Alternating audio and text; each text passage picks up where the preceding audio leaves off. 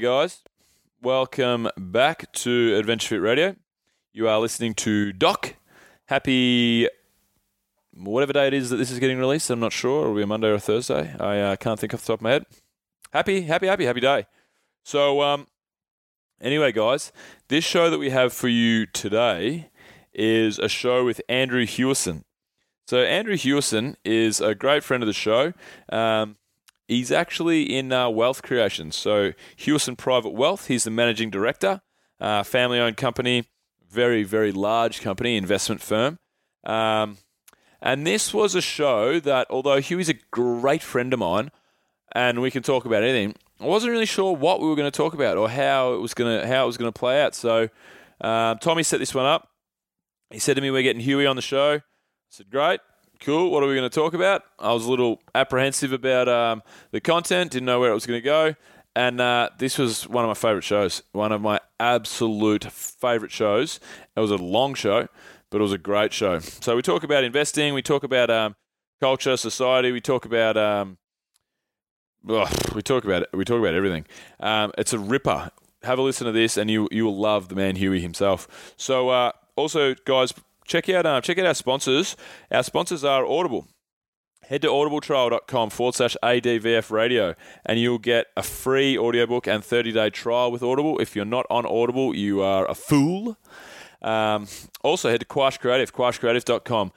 Use the code radio when you speak to the guys, and they'll give you a free SEO report or a report on your current existing brand. They're the guys that made our awesome intro to this podcast and, uh, and awesome for all creative exploits. Also, head to adventurefittravel.com, guys. Check out what we're doing there. I am the CEO, I am the founder, I am uh, the man behind AdventureFit, and I am very, very, very proud and very pleased with uh, with my our product. I should say our because it's not just me. Um, don't want to hog all the glory. So, um, guys, we've got Greece coming up. We've got Hawaii coming up. We've got the we got Bali coming up. We got Australia. We got Kokoda. We got New Zealand. We have Iceland. By this time this is out, Iceland maybe maybe we'll have a spot or two left on the second trip. Um, so we've also got an epic offering for gyms. So if you want to get a package together for your gyms, we have a, a, a an awesome offer that we give to gym owners out there. Um, it allows them to give money back to their gym for equipment. So they get a they get a crew together. We give them big money back to uh, to upgrade their gym. The gym owners travel for free. It's a, it's a win win for everybody. It, you'll stand out in your community. It'll uh, you'll get retention for your members. It's just something fucking fun and awesome to do for your gym. So uh, we've got about 20 gyms all around the world that we're um, currently setting this up with. So if you want to learn more, email me directly, doc at adventurefittravel.com. Anyone else that's listening that's uh, obviously not a gym owner, uh, just wants to check out Adventure Fit Travel, head to adventurefittravel.com and you'll find it all there. Anyway, guys, here's Andrew Hewison and here's the show. Now, before we do this, let's go over the ground rules. Rule number one no touching of the hair or face. And that's it! Yo. Discovery Roger, go for deploy. Where did we come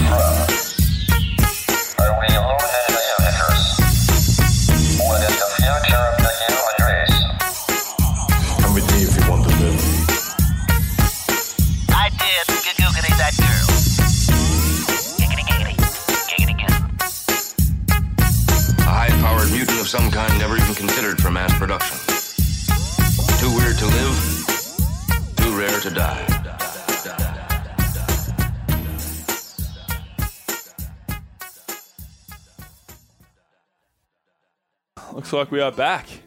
We certainly are back. We are B A C K for King.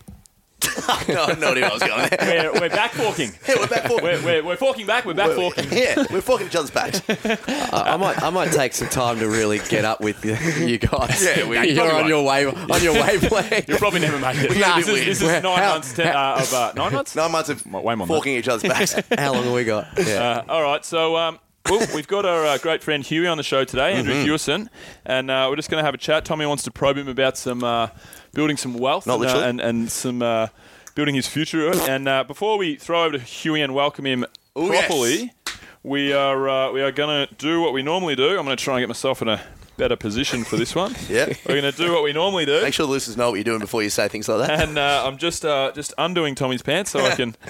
I'm, blu- I'm blushing. Yeah. So uh, you getting ready for it? So here we go. Do you know what? Tommy's Just- tribute. Tommy's tribute. Before uh, before we get into it, um, Rob, Whit- I made Rob Whitaker blush and simultaneously want to hit me in the face at the same time. I've never seen Mitch Cinnamon look l- more uncomfortable than when I sang him a song.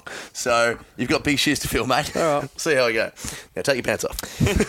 All right, here we go. So this is uh, a cover of Jeremy's uh, Pearl Jam's Jeremy. what are you doing? Pearl Jam's Jeremy.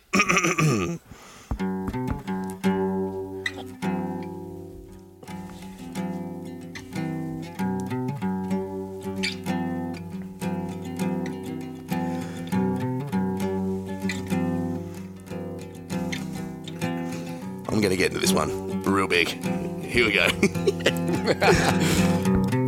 At home on my laptop, wonder what to sing. Nothing came to mind, but then I remembered Andrew is a man.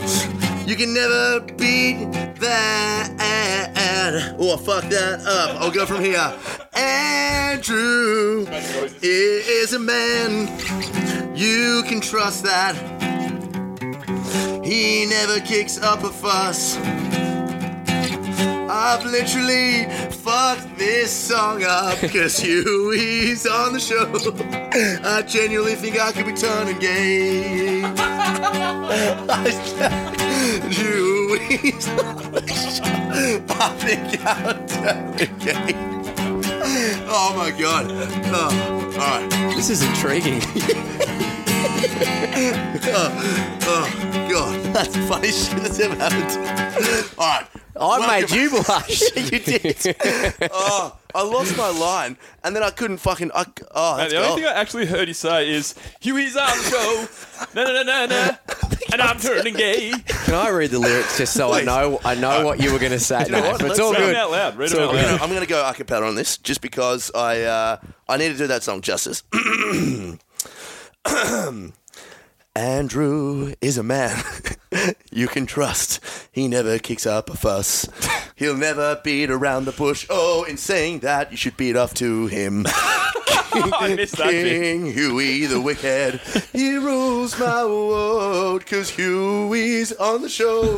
I think I'm turning gay. Welcome. It's way funnier when I actually yeah, understood good. what you said. Welcome. Well, yeah. Anyway, good chat. Uh, Yeah. on. yeah. That'll do, wouldn't it? I think. Uh, Anyway, we'll we'll, uh, we'll see you later. all right. Thanks, guys. Yeah, welcome, Welcome, aboard. welcome to the show, Huey. Good to see you, man. Haven't seen you in a long time. It's been a long time, hasn't it? So, um, why don't you tell us who you are, Huey? What do you actually do? I don't even really know, man. and one weird thing about kinda do. yourself. One weird thing about yourself. Was that on the was that on the the roll of questions that I was I, I was told to answer before I came on because I didn't pay any attention to that. at Yeah, all. no. I got down to the bit where it said three people to dinner, and I'm like, I'm not I'm not answering this question. All right, It's getting be a short show. It'll short show. We'll just wrap it up. Anyway, well, I had another suggestion. I had another suggestion for you. Yeah, you did. You did.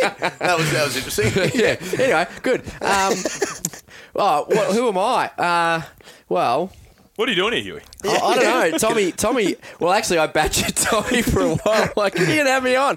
You had my wife on. I mean, really. Let's just talk about Jo because Your wife was one of the uh, one of the most downloaded shows. One You of the favourite shows for me big, and Tommy. Sure, Yeah. big shoes to fill, No, my friend. Leaky, uh, leaky butt syndrome on Yeah, the old uh, on the couch back in the day. The old, um, yeah, Jo was great. She Yeah. was, we're trying to get her back on. she's um, Heavily pregnant these days.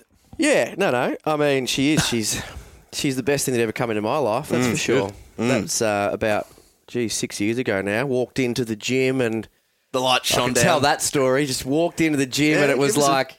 It was like a bunch of bunch of male dogs on heat just looking to mark their territory, and I was just the first one to break Yeah. away from the First, pack, first one with your dick out. get across to. Of course, we're all you know, comp squad group one, comp squad group one, just on our side, just pumping the chest, and she Oh, sort exactly. of scroll, sort of strolled into into group two, and I was like, no, I'm, I'm on I'm on this. I got I got this one.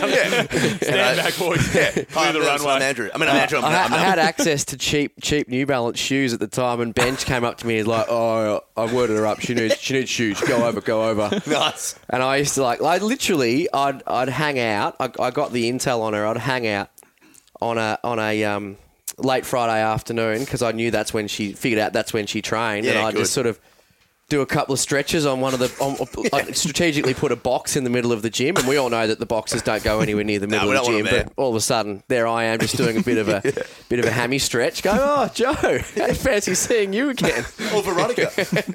Anyway, we're married now, and she's having my child. That's it. unreal. So, um, All because of your hammies. all because of my hammies or probably my old old buggered back at the time. Very But, true. Um, so okay, well, well, me, I, I grew up down on the Mornington Peninsula, um, Whereabouts? Mount Eliza. Yep. So went to school down there at um, Peninsula Grammar, good good private school boy, and um, yeah, grew up down there. Like grew up surfing down on the coast down there. That was a big passion of mine, and still still is. And played a lot of footy down there and whatnot. And then um, I finished school, went to uni, did a a, um, a commerce degree at Deakin Burwood. Majoring in sport management and marketing because I wanted to. If I wasn't you going did to in it, Tommy? That's exactly what I did. Yeah. Yep. I did sports management and economics. Really, Yep. At Deakin University. Jesus. Yep. In And fact, look at you where know, you ended up. there is yeah. Uh, uh, look what you did. You've got a big dong and a fucking nice car. And I'm a hot missus and a yeah. kid You got a coming. hot missus. Yeah. You got a kid coming. I'm a lot older than bin. you, mate. I'm a lot older. Well, I'm maybe still- I've Yeah. just no, you've maybe I've just 13 paved. years, Tommy, actually. Maybe you've got I've 13 just years to yeah, find there, that. there you go. But- I've paved the paved the path for you. That's true. And I'd Um, go the dog first. I'd well- work on a dog for the next three years. well, right Then now money, I'm broke money with will a come. Pornhub subscription. You can't you can't travel too far when you've got a when you've got a pooch. So you just got to be It's true. got to be a little bit careful with that one. Well, I got a pooch. Mate, he hates me. See And he- and you later, bro, man. yeah, yeah, I've had enough. yeah. Sorry. We we we happen we happen to choose the the most um, the most clingy dog you could possibly imagine at Hungarian Vizsla. They call them the Velcro dogs. Oh yeah. Really? Yeah, they they they have separation anxiety if you Oh, um yeah set. no in all in all honesty Oh, wow. yeah they they lose their shit Yeah, if yeah. you get away from them and even That's tonight crazy, uh, when we were just a uh, bit of quality time on the couch before I woke myself back up to uh, come over here. Rug over the top of us the dog will come in burrow under the rug yeah. normally come back up and nuzzle, nuzzle his nose in between Jo's crutch as you do Yeah. uh, half his luck We, I mean, we, we've all been there. Taught him well, mate. Taught him well. Um, but no, he, he then he then has to he then has to creep his way across, so he's touching both of us. yeah. Anyway, Oh wow. but um, They swings both ways. swings both ways. Yeah. I mean, we've no, all been just, there. just likes the affection. I'm, I'm, Yeah. I've, I've, I'm the disciplinarian. I feed. I, I do. I feed him the treats. Yeah, yeah, yeah. But um, we get off track. We digress. No, that's no, right. I want to hear about this actually because I've got uh, obviously Ziggy's only six months old and he's starting to get mad separation anxiety. Like Mm. he was good when I'd tie him up and go into a shop or something, and then now he's just barks his head off all day every day. I've never Like even it's- I've never even contemplated leaving Henry outside. Oh, really? No. Well, I actually found out that people steal dogs in Port Melbourne on the reg. Really? As well. Yep. what, would Oh. they, what would they do with them? Sell them? Mate, Sell 'em mate, and, fi- and fight 'em. mate. Fight that- all sorts of it's the, that market It's is huge. ridiculous. Yeah, 100%. Dogs? No Yep. shit. I mean, particularly. Oh no, no, no disrespect to Ziggy. I, I don't know what breed he is, but Yeah. our our dog. It's a mini better than yours. Dachshund. Mini Dachshund. Sausage dog. There you go. Yeah. yeah. Designer With dog. the long hair. Designer dog. Silver No, no. designer dog. Yeah. No, long hair. Yeah, I agree totally. Mm. Sausage dogs are like a they are a hot commodity, and so our dog is is as well. They're they're very they're very Elwood at the moment. They're Oh, on yeah. every street corner, but Mm. um um yeah, cute as hell. But, But uh, I, I, I I um he needs to he has to have an hour walk every day. Yeah. Um, Fuck. and That's all right. Though. Jo didn't. Well, yeah, yeah. Well, easy, easy that? when you got. I mean, No, no, Jo, it's good for. Jo because she she's so, being self-employed. She's got a little bit of flexibility, but she didn't. She went to the gym the first thing this morning. Didn't he didn't get a walk, and I walked in tonight. yeah. And this is serious. Like he actually has. He gets so excited, and he's got a long tail, and it's Yeah. getting so powerful Yeah. that he's split. He split the end of his tail. What? Oh shit. And my old man was around the other day, and we were had a business discussion. We'll probably get into that, but I he's, he he and I worked together, and um, he had like a pair of like cream pants on, and, and as he was about to leave, I'm like, mate, what have you been doing? And next thing I know, the, the dog's been under the table, whipping him with his tail. Oh shit! And he had blood all over him. Oh, right. And I then looked around and there was blood all the way down the hallways. And, and I got home today and he did the same thing and the thing started bleeding again. Oh, Jesus. So So he's the crazy. going well, mate. They're, they're Yeah, we're winning. We're Yeah, winning. yeah. We're winning at Dog Life. Yeah. definitely killing it. The kids due October. I hope that, that well, that doesn't going to have a tail. I hope so. yeah. Oh yeah. Um, but yeah, the, the, the stealing dogs thing is a serious problem. Like, because I, I never heard of that. yeah, so as I had Ziggy out in this little area here, the, the caution off little um, patio Mm-hmm. here, and all my neighbours are like, "Man, you don't want to do that."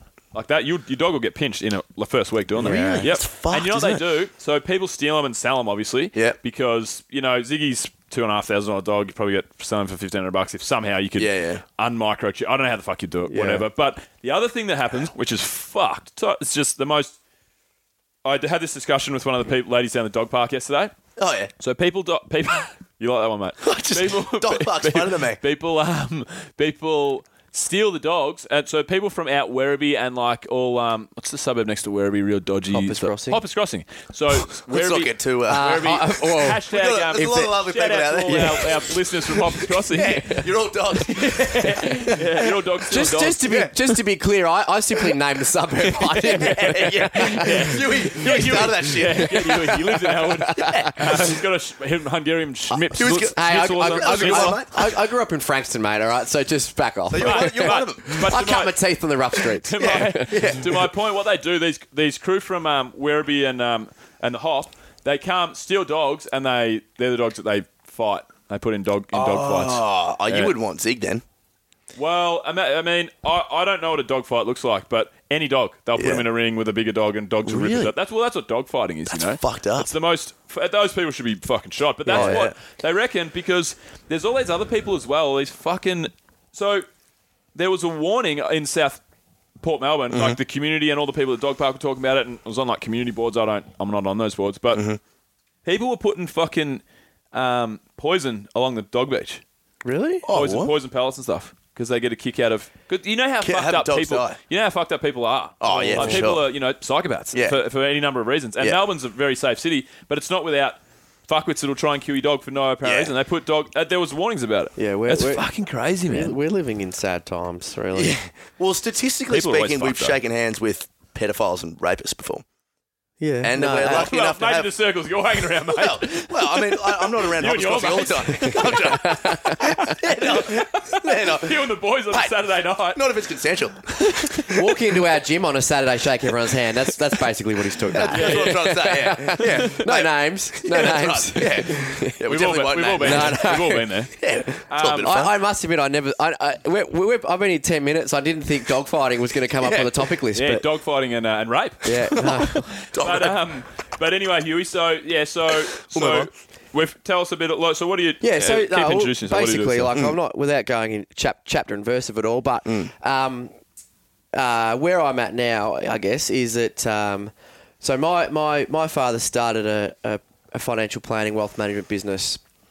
Um, 35 years ago. And as I said before, the bit that I was getting to, I guess, was my, my view was if I wasn't going to play AFL footy, I was going to be a play manager. And through uni, that's I did a, a week's worth of work experience with someone. We work, worked out that was the last thing that I wanted to do. Um, and then my man, at the age of like 21, I'm like, right, well, I'm going to get get a job, and then I'm going to take off, piss off overseas for 18 months, and well, for however long.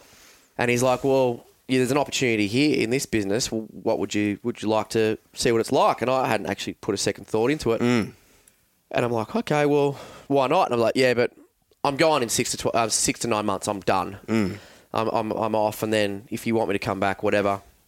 And after six weeks or less than, I decided I'd, I'd figured out that that's that's where I, where I wanted to be. That's where I wanted to base my my career, and I started straight away. Did started the post grad sort of study, and I did end up going away, and it was going to be for twelve months. I pushed it out to eighteen months, and then thankfully they held my position, got home, and I've now been there for 15 years.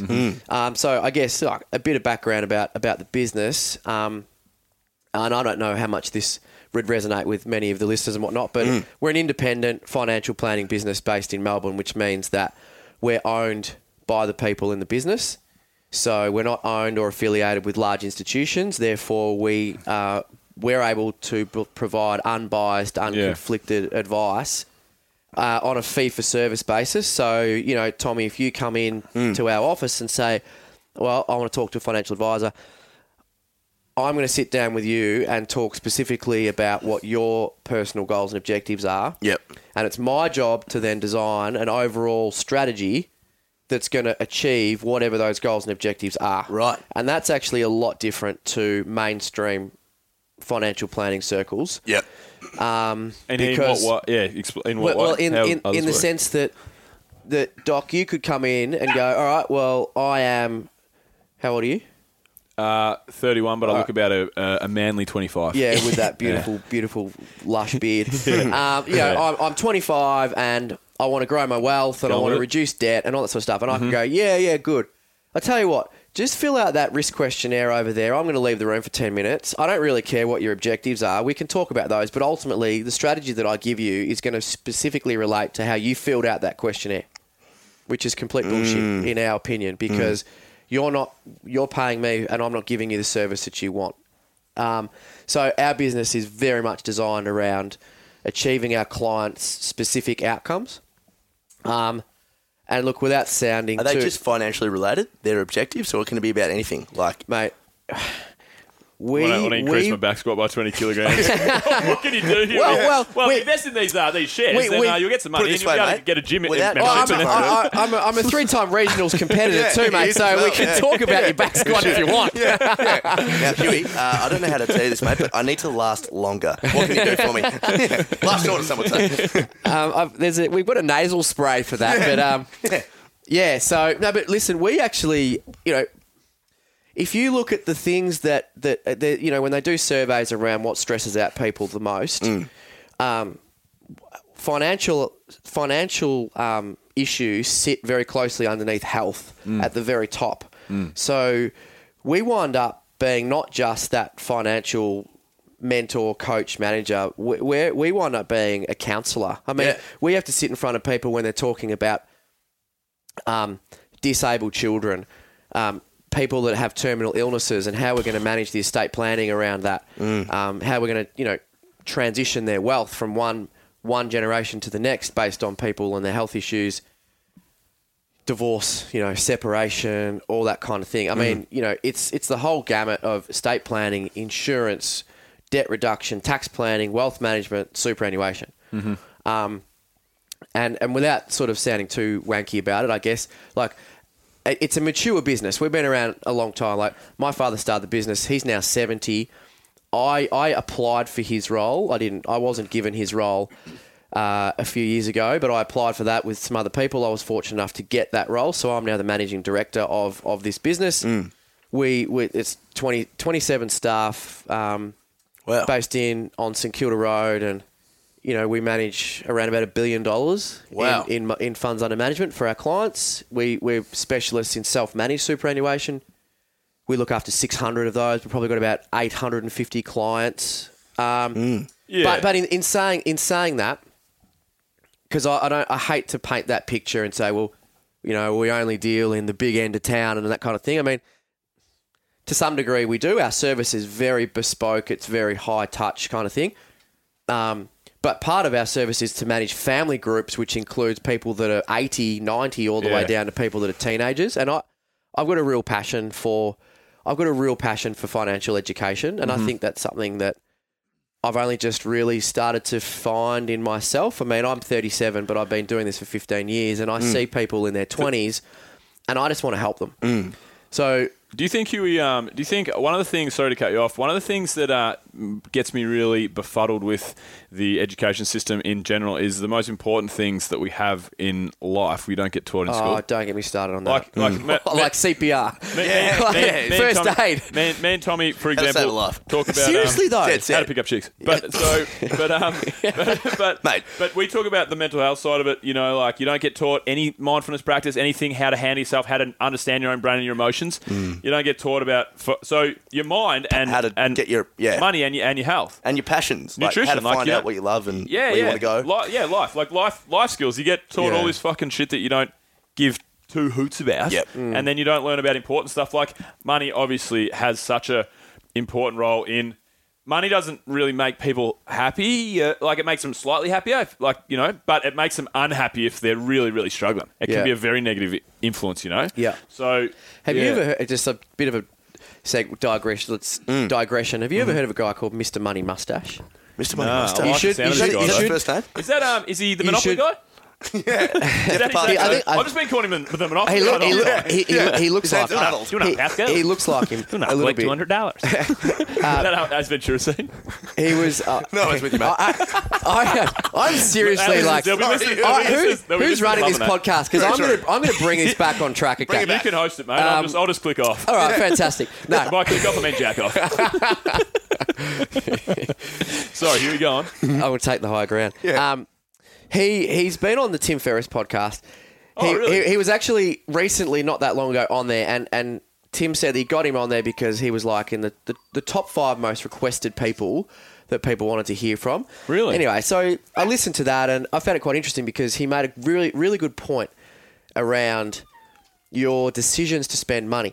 He, this guy came to came to um, notoriety in the sense that he lives in Utah and he lives off twenty five to thirty five thousand dollars a year with his family.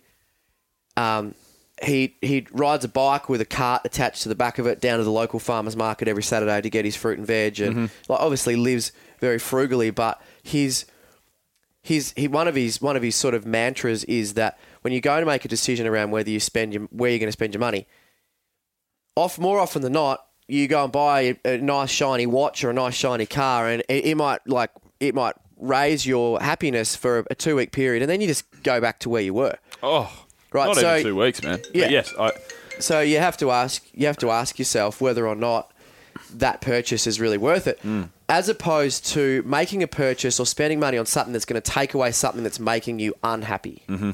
which is going back to your point. So I think that's quite a really clear dis- sort of well not distinction, but it's just something that's really interesting that I've even now started thinking about, even though I probably have a little more financial independence, mm. but cash. no, no, well, Che- I, hey, I- I got the cheese in the back. Bitches, I still got a bloody big mortgage, mate, so don't worry about that. But but I also think that whether I'm 37 or whether you're 31 or whether you're 20 something or 18, mm. People just make an assumption that they're going to work until they're 65 and 70. Mm. Mm. And it's amazing how as you get the pay rises, you, st- you, you will grow into that wealth or, mm. or money that you earn. You could earn 20 grand less a few years ago and still be very happy with the way you were living. But all of a sudden, of living, yeah. you're not saving any more money. You're just Yeah. growing into the money that you're earning. And it's a hit and hope kind of scenario. Like, Yeah. oh, I hope I'm going to have enough money when I'm 65. But what if you actually designed your life earlier on? So you may, maybe, yeah, okay, I'm not going to spend the money on that watch or whatever it might be. Mm. But shit, I can retire when I'm 45. Yeah. I've got this thing all mapped out. And when I'm 45, I'm going to have enough money to invest and generate a passive income from. Yeah. And I can do whatever the hell I want to do. Yeah. Very and- true. I mean, you know, I, I'm a big. I'm going back to the whole school thing. I think I haven't been to school for a long, long time, but um, I think there's there, there's definitely a responsibility with career counsellors and whoever else to tell people and tell children that they got to follow their passions. Mm. And I didn't get told that. Mm. I go, you know, you have to go to university. You listen to the guys like Gary Vee and Richard Branson mm-hmm. and whoever else these days Yep. the one these are the richest men in the world and the, the one thing they'll tell people everyone to do is follow your passion do what you enjoy because the money will follow Yeah. That's right. so Yeah, no, that's a that's a really good point. I was lucky enough on a personal note to kind of find that out pretty early um, through my dad. Like I, I, I was not a very good student in school at all, but my dad pumped into my brain that I needed to invest in real estate and was able to at 19, 20 and 21 and 22 and then from that from that setting myself up in that point now I don't have any money Yeah. but I made the distinct decision when So I was Bill's, 23 Bill's the one with all the he's with all the all the folding That's it, mate. Yeah. where Was, is it yeah. is it under, Yeah. where, under the couch where are you hiding it I think it's stashed over there in that Mate, case. it's, uh, it's in the remnants of um, bags of cocaine and uh, empty um, Whoa, time out boys Yeah, hang on a second. Yeah. Cocaine is obviously a TV show that you watch. um, I invested in a, in a company. It's, it's actually Spanish for um, stocks and bonds. Yeah, that's right. But, Yeah. um, but, um, bitcoin but, uh, but yeah, that helped me like set myself up in the early stages and have financial freedom through AdventureFit. I don't really have any. I don't have any real estate anymore. Mm. I'm banking on AdventureFit making it fucking Yeah. big, basically, Yeah. which is not my choice. Yeah. Like I would have chosen to keep staying in the real estate market, but the financial freedom that I got from being a like young kid with bought, buying a house at 19, by the time I was 23, 24, I had so much equity. I'm like, cool, I can do whatever I want now. Mm. And my decision was I want to travel for the best part of four years. So you pulled And then- money off your mortgage. yeah, so I refinanced. You pretty drew, much. you drew drew money off it. yeah, I refinanced. I refinanced every time, and then I sold.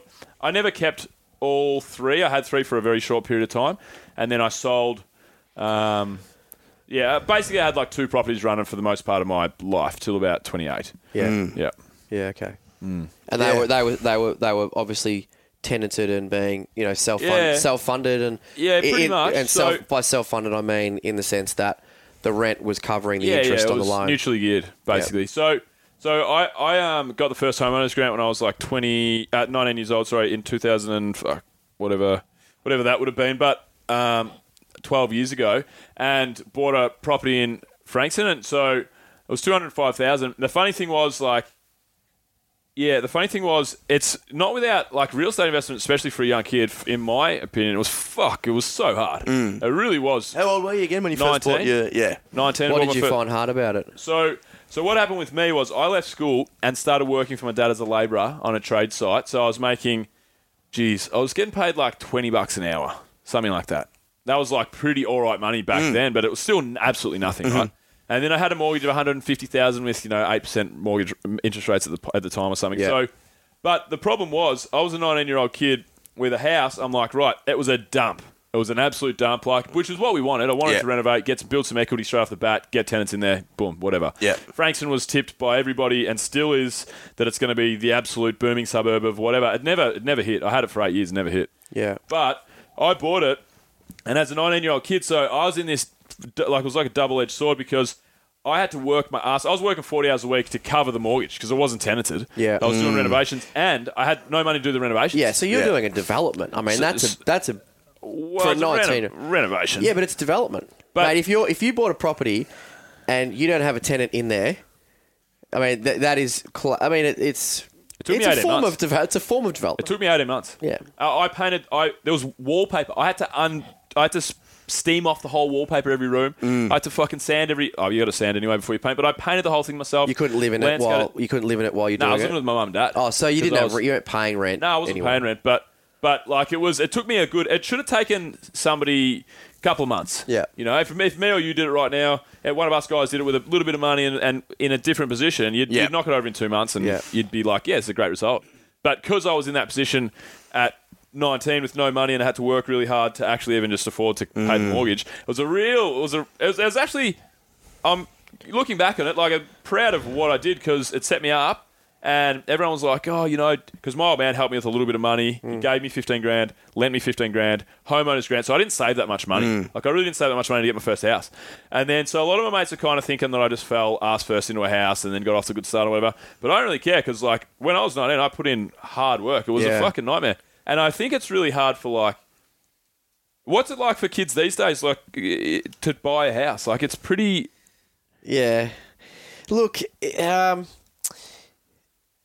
I get, I, I get that it's hard, Mm. right? I, I get that in terms of, um, in terms of property prices and this, that, and the other. But I also, uh, okay, this is real talk now. So I, I just think people whinge too much. Yeah.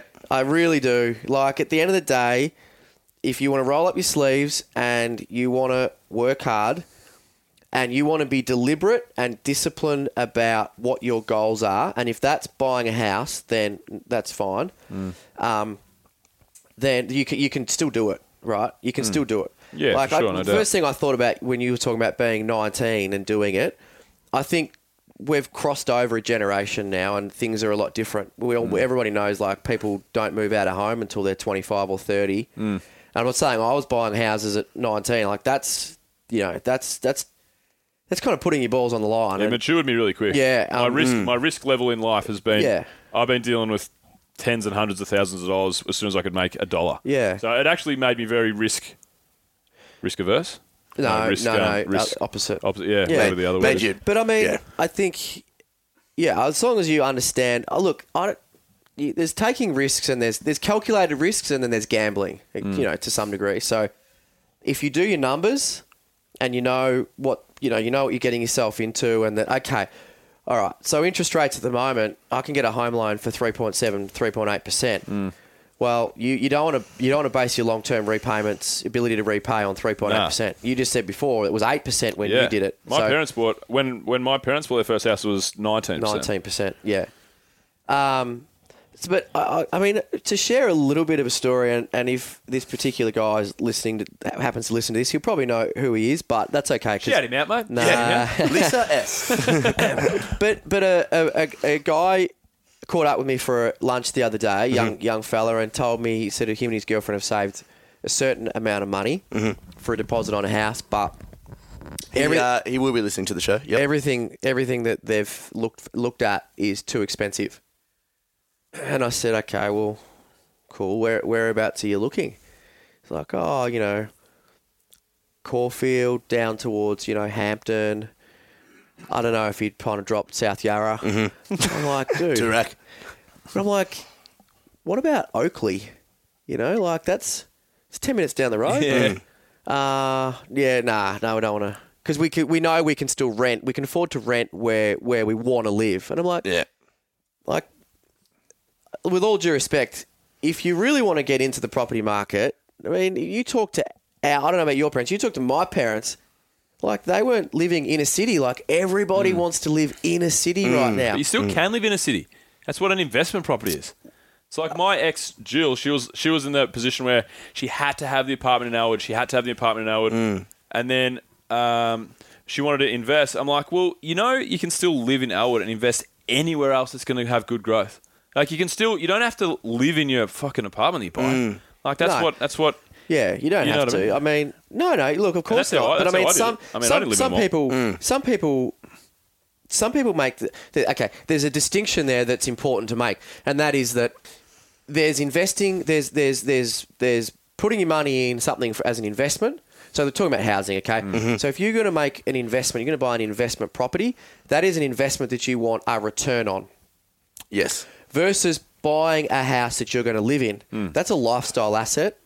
That's not that's not a financial asset that you you you, uh, you make sacrifices. You go, oh, well, we, we may not get the growth out of this, this, that, and the other, but we're buying this because this is going to be the place that Your we want to, we want to make memories in. Yeah, you know? home. That's Yeah. right. And key distinction is that your the debt on that is not deductible, so you Yeah. can't claim a deduction against your the interest against your income, whereas an investment property you can. Yeah, that's right. So they, it's they're two different objectives, and the, the, this this particular uh, guy, you know, obviously wants to move into something with, with his girlfriend and whatnot, which is which is great, but.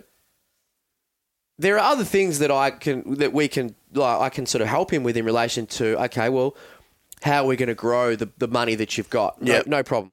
My only point is, I, if anyone else is again, whether you guys heard this or there's a there's this like the young guy who's worth half a billion dollars, who's made his money in property, came out like in the financial or in the papers, financial press and or Herald Sun recently, and said, you know, this is the smashed avocado generation that people um, you know, are too interested. They want it all, but they're, they're also they want to save and this, that, and the other. But they're also wanting to go out and have their breakfasts Yeah. and their lattes and this, that.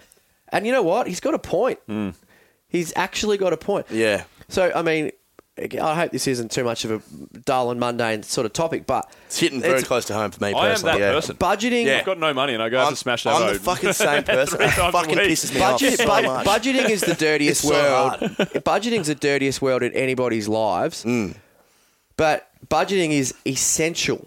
Mm. But it's not around going, well, I, oh, let's just track how much I spend, how much I earn, and oh, I, I can I, I- can earn, I can save a thousand dollars every year at the end of it. You, you got to you, what you got to work out what you start from the other end. What is your goal? Mm. Like, what is it that you? Where do you want to be in a certain period of time, and what's it going to take to get there? Oh, all right. I want to buy my house in another three, five, three, three years time. Mm-hmm. I need hundred thousand dollars to do that as a deposit. All right. Well, based on my salary now, over the next three to five years, how much do I have to save uh, per annum, mm. and then get a return on that, whether it's through fixed interest or you know mm. term deposit or whatever, mm. to get me to there. Right. Okay. Well, it's 10 grand a year. Okay. Well, that's got to go into my budget, not, Mm. you know, just like your breakfast do. That has to go into your budget. Yeah, you got to find it somewhere. Yeah, you got to find it. Mm. You can't just go, oh well, here's what I earn. Here's here's here's what I earn. Here's what I spend. Oh, I can save three thousand dollars at the end of the year. Oh well, that means I can't afford a house. Wake up. Mm. Like if you if you need ten grand a year, that goes into your budget, and you mm. sacrifice something else, mm. and then you're going to get to your end goal. Yeah. Uh, oh, I'm a big believer in everything that I do in life. Absolutely everything is based around discipline. Yeah. Jocko Willink, you guys would have heard of this guy. Mm-hmm. Yeah, he's coming on the show when we do our next LA LA trip. We were supposed to You see serious? him. Yeah, we were supposed to. Wow. We were supposed to uh, podcast with him in Feb, but oh, Well, without supposed wanting to steal his line, discipline equals freedom. Yeah. And it, it's it's the you know and it's very make- true. You make conscious decisions, right? And this is something that I'm a massive, massive believer in, and that is if I decide to eat that donut, I consciously know what the outcome is, and that is that it's bad for me. It's Mm. an intake of fats and sugars and whatever. But I don't give a toss because I want the bloody donut, Yeah. and so I'm going to eat it. Yeah. Right. Well, there's there's nothing worse in life. I, I really feel for people that are making decisions when they don't they don't know the they don't know the the consequences of that decision. Yeah. Mm-hmm. If you know the consequences, they're like, well, I'm going to go and spend the money on a holiday because I just don't care, and I know it's going to put me back by a year, but I mm-hmm. know that I've still got my plan. Cool, go and do it. Good luck mm. to you. Mm. But I think it's sad going back to what we're talking about with schools, like, and where, what you learn there or what you don't learn there is that that that holds you back from making better decisions in, mm. in whatever aspect of your life. Mm. Mm-hmm. And how does that coincide, like all that sort of stuff? How does that coincide with the other side of Huey as well, which is very much like, and I'm just playing devil's advocate, Yeah. but how does it coincide with the whole living in the moment and making memories? I'm not talking about like, oh, just not going and getting smashed avocado, but Yeah. if you're always disciplining yourself and setting yourself for a life in the future, Yeah. how do you also juggle the whole thing of like having just- a good time now. being spontaneous and having a good time now and yeah, all that sort of thing? I- how does I- it work for you? Well, uh, okay, yeah, because I mean, those that know me know that I'm, I'm not the most boring bastard in the world Ah, either. you're, a, you're a lovely individual. Oh shit! If you've got to tell people that, then maybe you are. Yeah. But uh, yeah, you're, you're sad No, case, but I mean, listen, listen. Life is about balance because at the end of the day, we don't know what's going to happen tomorrow. Um, and and and that, but that that is where it's life can be pretty tough. You know, like it's it's not all on a roadmap. It's not all like here's exactly how it's all going to play out for you. So I think you obviously have to you do have to have a balance. And if you if you're a young person and you don't uh, you're not earning half a million bucks a year, you know, you you're earning your 80 grand um, uh, after tax, you know, then this that and the other. Well, you still have to be able to balance that off by say talk going back to the whole sort of budgeting aspect. And We're Yeah. talking about a really small aspect of Yeah. life here, but very, but I mean, very you- important you- for someone like me. yeah, but you can assign.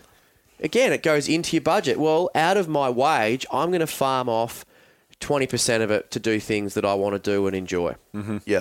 But again, it comes back to what you what are you you're living right in the now, which means possibly I'm not worried right now about saving for a house. Mm. I just want to enjoy myself. Like, mm.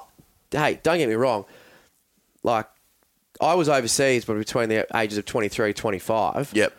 And the only concept of saving that I had before that was how am I going to save enough money to go on, you know, go on, go on the piss for, Yeah. you know, around Europe for, for 10 months or whatever it might have been. Yeah, yeah. So it wasn't until I got back and then I'm like, oh yeah, well now, and again, this is just because I, I live in this world of, of financial planning that it probably resonates with me a bit more. But as I said, you, it, it all depends on what, what is important to you right now, mm. right? So if saving for a house isn't important to you right now and you want to go out and, you know, find the love of your life at 3 a.m. at a bar somewhere every Saturday night a bloke named Derek in corporate finance. spend spend three to five hundred bucks doing that, then Yeah. good luck to you. I did that. fuck Jeez, yeah, big night. yeah, it's huge, isn't it? But what about? Hey, uh, but hello, on can I that though, buy you, like, um, if you think, but how how so? But my, my thing at the moment is like I, I'm broke as shit, and I don't really care because like I love playing guitar, I love talking shit, I love talking about anxiety and mental health, and I love. Um, cr- um, training and coaching CrossFit, Hmm. and all these things that, that I truly love. They're the biggest things in my life. I'm, I get to do every day. Yeah. and it's it's awesome. But I just have this thing in the back of my mind that yes, I am you know broke as shit, and I don't really care at the moment. But like, what if one day I suddenly do care, and yet I've just lost five, ten years of savings? You know, Well, well, you- like I'm all for living in the moment, you, but you whether you say you've lost it or whether you have whatever your whatever your goals are at that point in time have just been put back. You know, for someone who might have gone out and just been obsessed with buying houses at the age of 19 and renovating them, Mm. well, if Bill had have continued to do that, you know, he's going to have a different life through his 20s than maybe what you are. You've chosen to go a different path. He Mm. might he might be more financially stable than you at a period of time. Mm. Um, but that's what I said before, mate. Honestly, it's in my view, it's balance. Mm. I, I would, I, I would urge you to consider, like, some level of, you know, some level of maybe budgeting or Yeah, saving. It just goes back to what I said before: a Yeah. conscious decision. I reckon Yeah. you might be shitting yourself at the moment because you actually just don't know. Yeah. Whereas if you sat down with someone, and even if we sat down over a coffee and said, said Yeah. okay, well, if you want to have fifty grand in the bank when you when you're thirty, Mm. well, here's here's what you need to do: save a bit, put it in an account that you never see, and invest it somewhere. yeah, yeah, Yeah, to your point there, Huey, I, I totally agree. I, I was, you talk about balance, and I wasn't balanced.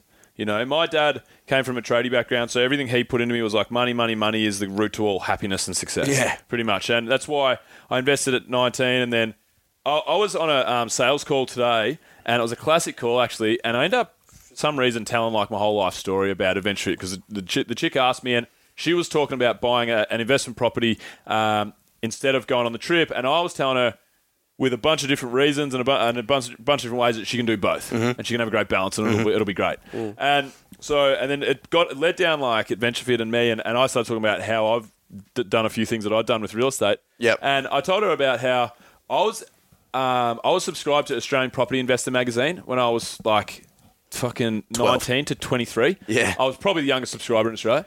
Uh, I would read it back to front. My dad was sub- subscribed to Property Investor Australia, which I would also read back to front. Yeah. I would be on realestate.com every second of the day when I got home from school. I was looking at um, rural properties with huge um, rental yields that versus blue chip. I'm like, uh, uh, that was just all the scenarios playing out of my head. Yep. That's all I wanted to do. And I was well on the path. If I decided to go down that path and stay and not travel and not start adventure and do whatever and invest in real estate, I'd have lots and lots and lots of money right now. Yeah. But it wasn't making me happy and it wasn't what I decided to do. It wasn't the choice that I decided to make. At the time it was, and then it got to 23, I was sick and I decided I had a really bad year. I was pretty unwell and whatever. And then I changed my goals, like you said to mm. Tommy. My goals went from I want to have all the money in the world. This is what's going to make me happy. What's going to make me successful in mm. my mind.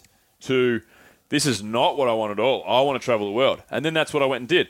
Mind you, my goal was always to have one investment property. And it got to the point. It was when push came to shove at 28 when I started Adventure Fit. I couldn't really do both. Yeah. I, I had the I sold a property, had my money for my next unit renovation, so on and so forth. Yeah. And then the starting Adventure Fit slowly. I didn't pump money into the business. I kept I pumped money into my life while I worked so hard on the business. So and it, and it took me out of the market, and I couldn't get back in. Yeah. basically. But I'm not stressed at all. I'm, I'm the happiest I've ever been. Yeah. But my my goalposts changed. Yeah. because I didn't have balance, and now like I I think that when I do get back into reinvesting, I'll have a nice balance, and and you know it'll be But I'm okay. So let's pick that apart. Um, did did did the success that you had in the property market allow you to do what you did with Adventure Fit? I know you just said you didn't use the money in to invest in it, but you were use you were spending the money in other areas. yeah. I wouldn't have been able to do it without it. Okay, well, Yeah.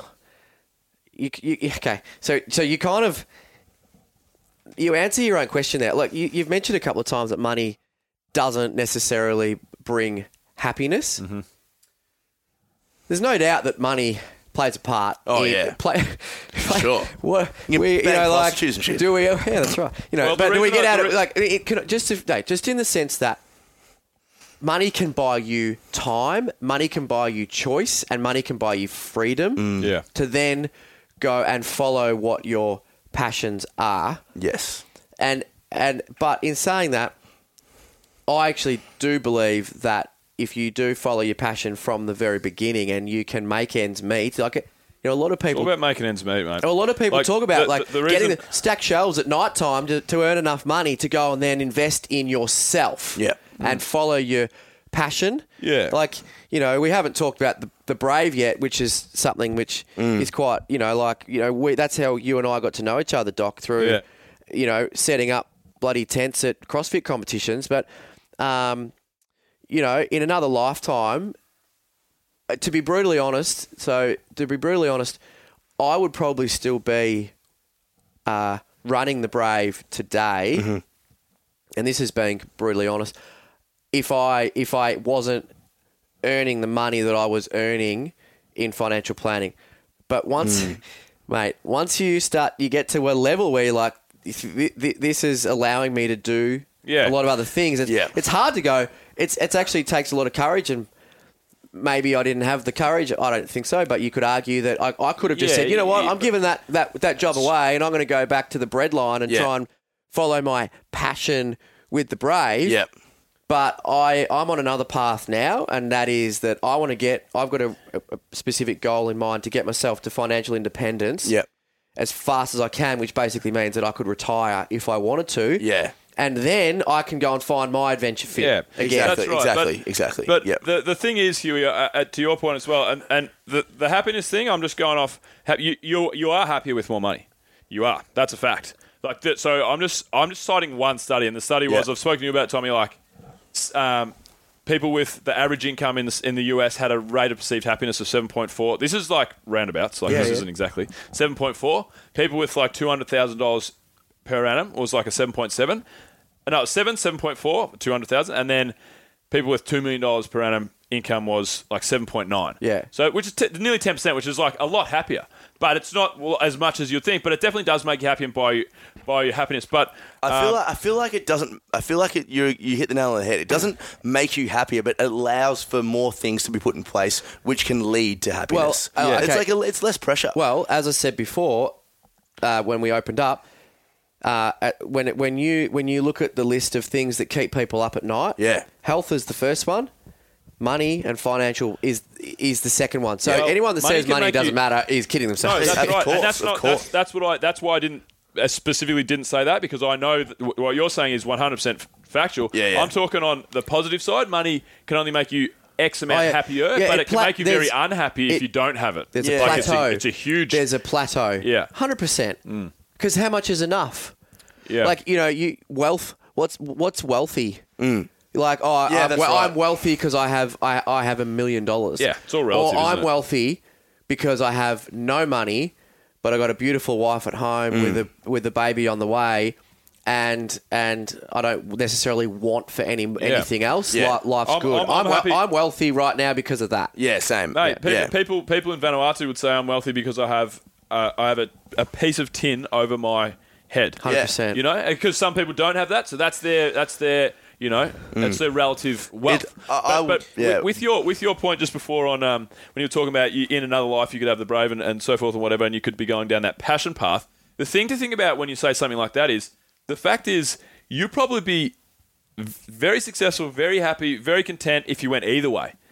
The problem with, with a lot of things that people think about in their mind, and this is what I talked to Daryl a lot about when I was Yeah. ta- doing mental, like talking to my psychologist when I was going through a rough trot, was in all forms of life, people think of things as there's a yes, this is the correct path that I should Yeah, be going on, exactly. and there's a no, if I go down this path, this is wrong, and I'm Sliding going doors. to yeah, exactly. Yep. But the thing is, with most people, if you're a good person and you got good morals and you fucking work hard or whatever, Yeah, you find it you're gonna you're gonna end up happy on either Yeah. path that you choose to Yeah. go down. Yeah. You know, so it's just about making a decision. Like you said, Yeah. you had to make a decision because you summed it up and you're like, well, passion, okay, that's cool, but you know, X amount of freedom, and I'm going to find another passion when I'm at that. That's your decision, and either path probably would have ended up the same point with, Yeah. with, a, with a pregnant wife and a happy baby and a, and a terrible dog that pisses you off all the time. Well, Yeah. uh, but, but yeah, well, just on that one, I mean, yeah, and I I absolutely love what I do right Mm. now. I, I get my alarm goes off at five a.m. And I, I'm so keen to get into the office every day that I skip breakfast. Yeah, yeah. Like I'll go and No you know shit. I didn't know yeah, that. Yeah, yeah, yeah. Um, I, I don't, I don't, I don't go into the office that early. Yeah. But my alarm goes off. Yeah, you loser. My alarm goes off at five. I try to do a bit of meditation yes. uh, a bit of bit of mindfulness sort of thing, and then maybe if I do a little bit of exercise. But I, I'm in the office uh, between seven thirty and eight, and and sometimes I don't leave till seven thirty at night, and, and That's because I want to be there. Yeah, getting it done. So I, I love what I do, but I'm a bloody competitive beast, and I had that with an entre- entrepreneurial mindset. And when I came together with the two other blokes at the time and said, "Hey, you know, we were early adopters of CrossFit in Australia, and there's an opportunity here. Let's see what we can do." Um,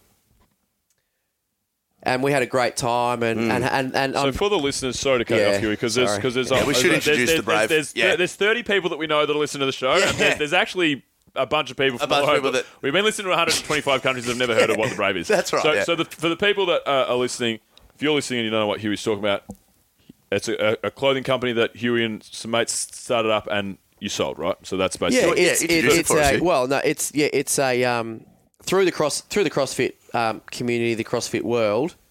Um, we wanted a bigger part of that. We, we were never going to be gym owners, and but we loved our CrossFit, and we wanted to be a bigger part of that. So we had the concept of creating the Brave, which was, you know, for us, a lot of people look at it as a as a as a clothing apparel type company. For us, it was a lifestyle, mm-hmm. and and that I knew of I should have said that. As soon as I said it, I should. I, I thought Yeah, you- a fu- it, fucking it, was it. it, I it know, was I, a, I it was a, you wouldn't like that. well, that's not exactly true, Bill. Um, now, me that axe. Yeah. you just ripped my soul out. That's um, Oh, shit. But yeah, so it's a, it's an much, Aussie. CrossFit lifestyle athletic apparel brand. Yeah. And it, we took it to a point being three people working part time on it. We took it to a point um, that it, we couldn't take it any further unless one or two of us went full time on it, Mm-hmm. and we wound up selling it. And I'm I'm proud to say that it still lives on and has flourishing. Thebrave.com.au. Yes, I'm currently I wearing still, a I still get, a, I still get a cut. Yeah. yeah. No, Cut- seri- no, seri- no, seriously, I do. That's bullshit. for a period. Um, Seriously. but um, Hashtag the brave. Hashtag but the yeah, brave. that, that's that's what it is. Um, I mean, we and you know what? Like, I, I don't know how many people uh, are of a CrossFit background that listen to this. I, I mean, I, I'm not Started off with a fair few. I don't, it's, it's evolved But I mean, but we, we were the we, we we jumped on board Chad McKay, who was like an absolute stalwart and sort of uh, godfather of Aussie CrossFit, and, Mm. and and he off the back off the back of him, we got some incredible um, exposure in the states and, and elsewhere. So, but yeah, that's that's what that is. Yeah. in a nutshell. Yeah. Hmm. But I wouldn't. I probably wouldn't have a honest. It's dead set serious. I wouldn't have a wife. I would not have a wife right now if I had to continue. And I, and by the way, I also took on the Australian distribution rights of a Danish health supplement brand at the same time, and and was doing all this at once. And it actually wasn't until I finally moved away from the Brave that I decided that I wanted to that I wanted to ask Jo to marry me. Mm. But before that, I was so stressed. I was an insomniac, dead set, uh, under under some serious pressure, and I, I could my whole life was a bloody cloud. Mm. And I and I'd had a obviously that major sort of had a major back surgery at the same time. It Yep. was all kind of happening, and it wasn't until I moved away from that that I got some real clarity in my life and knew Right. where I wanted to go. And so, um, yeah, fuck. So, so how long did you start? So, how long ago did you start the Brave? Sorry, 2011. and then you just recently gave it away. Uh, I think the deal was actually done April 2016. yeah. Okay. Yep. And so, what was some of the stuff that was like? What was the sort of the demand of the workload initially? Like, Oh mate, we couldn't have we could not have picked a more difficult industry to go into like Yeah. the rag trade. Yes. I mean, we, we started printing on blank T-shirts out of the US, American Apparel. The dollar was like a, dollar ten. It was Yeah. like that was almost unprecedented. We were Yeah, loving yeah. life. Oh mate, seriously, I like you, we, we before we started this. This I just want to pick your brain on the workload. Yeah, oh. Essentially. yeah. Well, I mean, I, I I was going to say like we, before we jumped on on started sort of uh, recording, we're talking about vlogs Yeah. and this that and the other, and, and I said to I was talking to my to Ace, who who was one of my partners at the time. I said to him the other day, dude, if we had have done a vlog for our weekly meetings, Yeah. that thing would be a bestseller. Yeah, we almost yeah. came to blows like that often. It Oh, was like- really? we were wow, we were so stressed Yeah. Um, like the workload. I mean, you to to to to, to anyone who's listening out here that's a business owner, mate, you can't compare what it's like to get a business off the ground from scratch Mm. versus being an employee. You can't you can't compare it. Yeah. Um, so to try and do a, an eight to ten hour business day, Mm. and then then have to and, and, and to be brutally honest, there were times when I was probably doing it was actually doing a four hour business day, like Yeah. I was rorting the system, Yeah. and having to deal with brave related issues. Yeah. you know whether it's like. Oh hey, it's Cyril from Austin, Texas, the guy that does printing your t-shirts. Yeah, I I, I, I, screwed up the print of your 500. Yeah. you know that that are Cyril's due a fuckwit though. Like that he's due, going to be listening that right due now. for so- the CrossFit Richmond, you know, event next week, and they're supposed to have been on a on a plane Yes. two days ago, and now they're gonna they're not coming, and it's like. eh, Mate, like that kind of It's stuff, shit, isn't it? like that. You, a small business hinges on your reputation. You have nothing but your reputation Yep. at that point in time Yep. You know, and then you go to China, and then you then you start trying to produce your own apparel and trying to get like the fits right. And the, I didn't have a lot to do with that. Ace did, and uh, poor old Ace, like this is the you know business partner at the time. He's, he's Tall bloke. The tall bloke, yeah, the, Big fi- mus- big the, the fire, the fiery that doesn't need a ladder to get cats out of trees. Exactly. Love Ace. Love Ace, yeah, he'll, he'll, be, he'll listen to this. He's a big man. Um, good quiff too, really good quiff Oh, yeah. going at the moment, and hand, handlebar Yeah, mustache. he's got rocking the. It's, it's a red handlebar He's mustache. rocking Yeah, the- yeah. yeah, yeah. he yeah. could be Mr. Money Mustache. Yeah. But um, he was the one that dealt with that aspect of it. And I'd be turning up like, you know, like, Ace, why can't you just do it like this and just get him on the fucking plane and Yeah. just send him over? It's like, bro, Yeah. you have no idea. I'm dealing with this 17 year old Chinese girl that's like on, s- on like instant messaging, and it's just not. Jeez, are they still together? Well, Good old he's not married yet, so maybe I don't know. There you go. Good Um, old Chong Dang. Anyway, but don't know what I else. don't, I don't, I don't know how to sort of unpack that anymore. Sean. But Yeah, all, yeah. all I can say is that that that that that um, the disparity between what people think it's like and what it's actually like. Mm. Oh, yeah. Like I, I got a, a mate of mine who was in corporate like commercial lending, so. Mm. For many years, and he just three years ago he went out on his own, decided to start up his own mortgage broking business. At the time when he had like a two-year-old and one on the way, nothing else behind him. And and he's still like just to get that business up and running. Like when you when you where there's a difference between having food on the table for your family or versus not. Like Exactly. you'd be amazed at what you're willing to do. Mm. And it goes back to I was thinking about what you said about your old man, kind of pushing you a mm. lot. I, I, I don't know your father, but there's your parents only want the best for you Yeah. long term, and and they want- probably don't want you to struggle the way they did. Yeah, that's right. So and and of course, Exactly. money in that sense puts food on the table and puts a roof over your head Yeah. and clothing on your back and this, that, and the other. So It just makes it easy, doesn't it? yeah, I mean, I see this guy. He works. Eight, he works sixteen to eight. He goes home, puts his kids to bed, kisses his wife, and goes back to the office. He's working eighteen-hour days to get his business off the ground. Yeah. Now that business is now successful, and he's going to be. And he's but Wow. 60, 60 to eighty. No, ninety percent of businesses fail. Yeah. Do you, do you, um a question to um That's what you were talking stuff. about with um with like setting stuff up? You're exactly right. My dad wanted me to not be a tradie, basically, Mm-hmm. or if I was, he wanted me to have a bucket load of investment properties from a very early age, and then you know ride them into the sunset. You Yeah, know, yeah. obviously set myself up. So, but the thing was, my That- that- dad. I'm going, let, I'm going to talk superannuation. It's such a boring word, but superannuation. Let's talk about that after you finished. Uh, we, we I'm definitely cut. want to talk Uh, about superannuation. We, we, we, literally we, Just gone from hookers, hookers to cocaine, and, Yeah, and old mate over here There wants we to talk about super. Yeah, have a look at him. Yeah, has he listened to the show? He wasn't- um, but um, but my, my old man had an interesting quandary though because my mum and dad always. My dad was so badly wanted me to have money, so I didn't have to work as hard as he did. Uh, my parents got divorced about three years ago now, nearly, and they probably should have done it 25 years ago. My brother would. My brother's only 23, but he would say different. He wanted them to kind of stay together. I thought it was best for both of them and for everybody to not watch Loveless Marriage and break it up mm-hmm. way back in the day. Anyway, the thing that they stressed about most from the very f- the, my furthest memory, my father's memory, is money. But the thing was, my dad had so many investment properties. Not so many. Probably had at the most. He probably had six to eight at, at one point. Yeah, you know? It's pretty solid. Yeah, and and he had, you know, a couple of maybe a couple of million dollars of equity. We had an okay family house that wasn't finished. Skirting boards weren't done. Lights were, were, were you know holes in the roof where there were supposed to be lights. For, I'm talking for ten years, you know. Yeah. And all mum wanted was the house finished, and she wanted to not have fucking um, debt collectors basically knocking on our door every day because his overdraft, dad's overdraft, and uh, he, I don't know whether he he did a lot of things really well, my dad, but I always butted heads with him because I wanted him to take. They would stress about money. They, they, would, they were equity fucking not rich. You know, it's all relative, like we say. But for their where we're at, then they were equity rich. They had money in fucking assets to, yeah, be very very comfortable. But they were so cash poor that every single week tradie uh, tradie accounts are calling, knocking on the doors. We're getting um, bank letters that are saying this is defaulted, rah, rah, rah, whatever.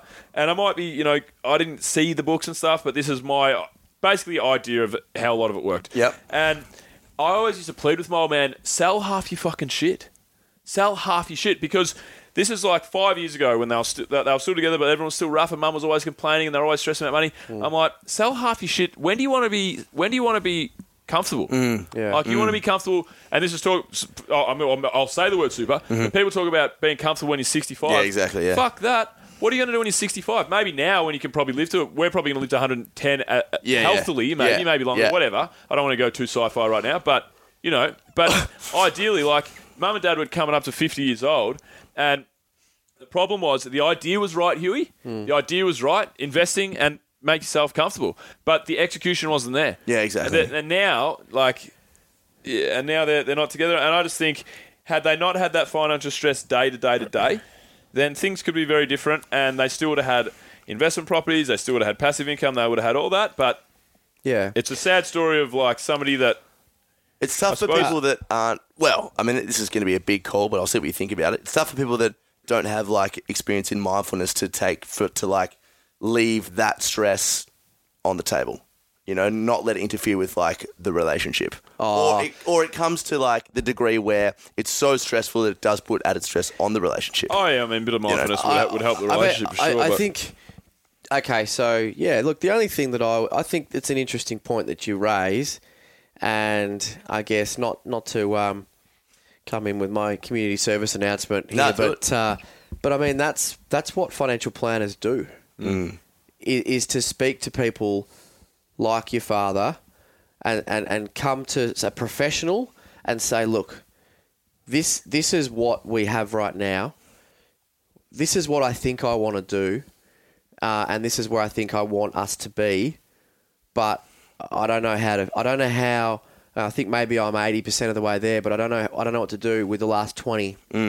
Um, and and we often we often become the mediator between the husband and the wife yeah, Yeah. yeah. and and and, the, and it's a way of them to be able to sort of express their true their true feelings in an environment to someone else where I guess they're looking for a bit of reassurance from me or someone else to say, oh, you know, look, she's right or he's right, or we, we obviously have to be very diplomatic about that, and we never would say you're right, you're wrong. Yeah. Um, but in that situation, uh, we we do see that quite a bit, to be honest. And and it's if we're not doing if we're not if we don't give their our honest opinion of listen, you're going to sell three properties here because you got too much debt. You might have equity over there, but the rent. Oh yeah, the one thing I'd say, you know, about we we we put together um, we put together portfolios. We we create an asset allocation, and it can be anything from depending on what you need to achieve, bit of cash because you always needed some liquidity, fixed interest, Australian shares, property, international shares.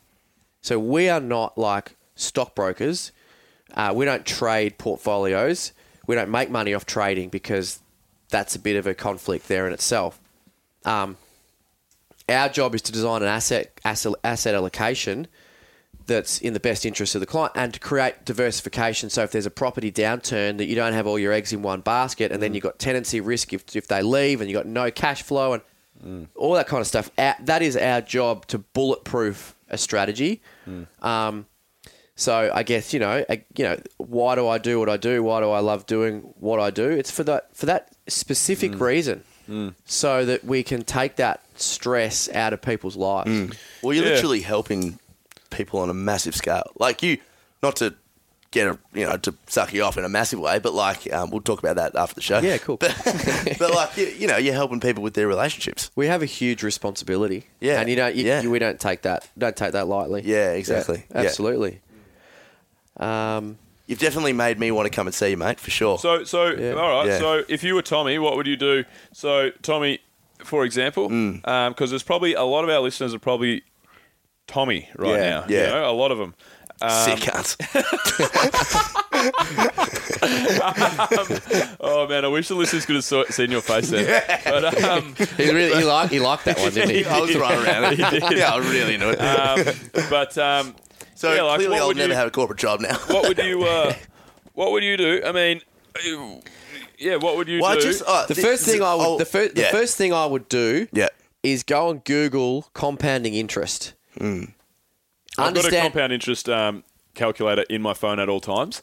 For Are the you growth- serious? Uh, Or eh, something no, like- no, I'm dead. I'm, I'm dead. Jeez, I got a, I got a, I got a hard on then. I'm, I'm dead. I'm dead That's a serious. nice dong, mate. I'm, I'm dead. I'm deadly serious. Um, but it was for well, the growth interest of our on podcast. top of interest. Interest that grows on interest. Yeah, it was the, it was the, the snowball effect basically, Yeah, and it was snowball, because yes. if, if you have hundred dollars and you invest that and you get you get a ten percent return, uh, you're going to earn ten bucks on it. Mm-hmm.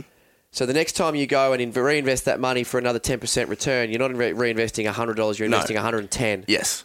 it's and exactly then- the growth we talk about with our podcast. That's what we want. That's exactly. a compound interest. Every, when we do the, the, the podcast projections, Yeah, it's yeah, compound yeah. interest. Of course, Yeah. of course. And and, Yeah. and you put that, and that's I was going to talk about you know superannuation. Well, you know, hey hey, this is the, this is real talk. Yeah, that's right. real boring talk. And this has been uh, Adventure But if Radio, you're- guys. Thanks. Uh, see you next week. if you're Tommy, right, the Yeah. first thing I'd find out is do I have any super and where's it going? And is it in five different funds? Because it probably is through if you do work in hospitality Yep. or go and do this, that, and the other.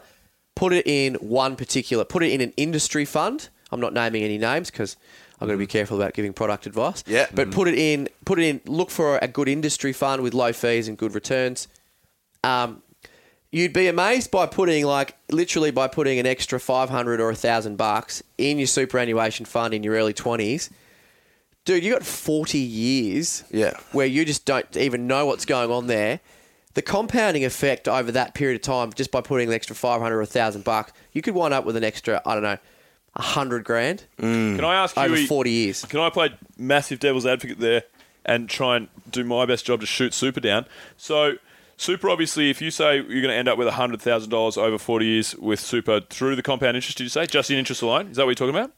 Just to be just to yeah be clear. no by putting in an extra amount now and getting the compounding impact of that over time yeah, yes, From yeah. So, little things, so- big things. Grow. so um, Can we do the I don't think we should we- have do these ones. so with um with so what so with your super because how much do we lose of that in inflation basically because you have to take into, into 3%. account three percent yeah three percent so and then so with your super so if you're investing in super how much super are we putting in What's the nominal how rate? much should your super- it's how much nine- should your nine- super go nine up? and a half percent of your income goes into super. So whether you Yeah. li- listen, whether you like super or not, I don't really care because you've there. Mm. got super.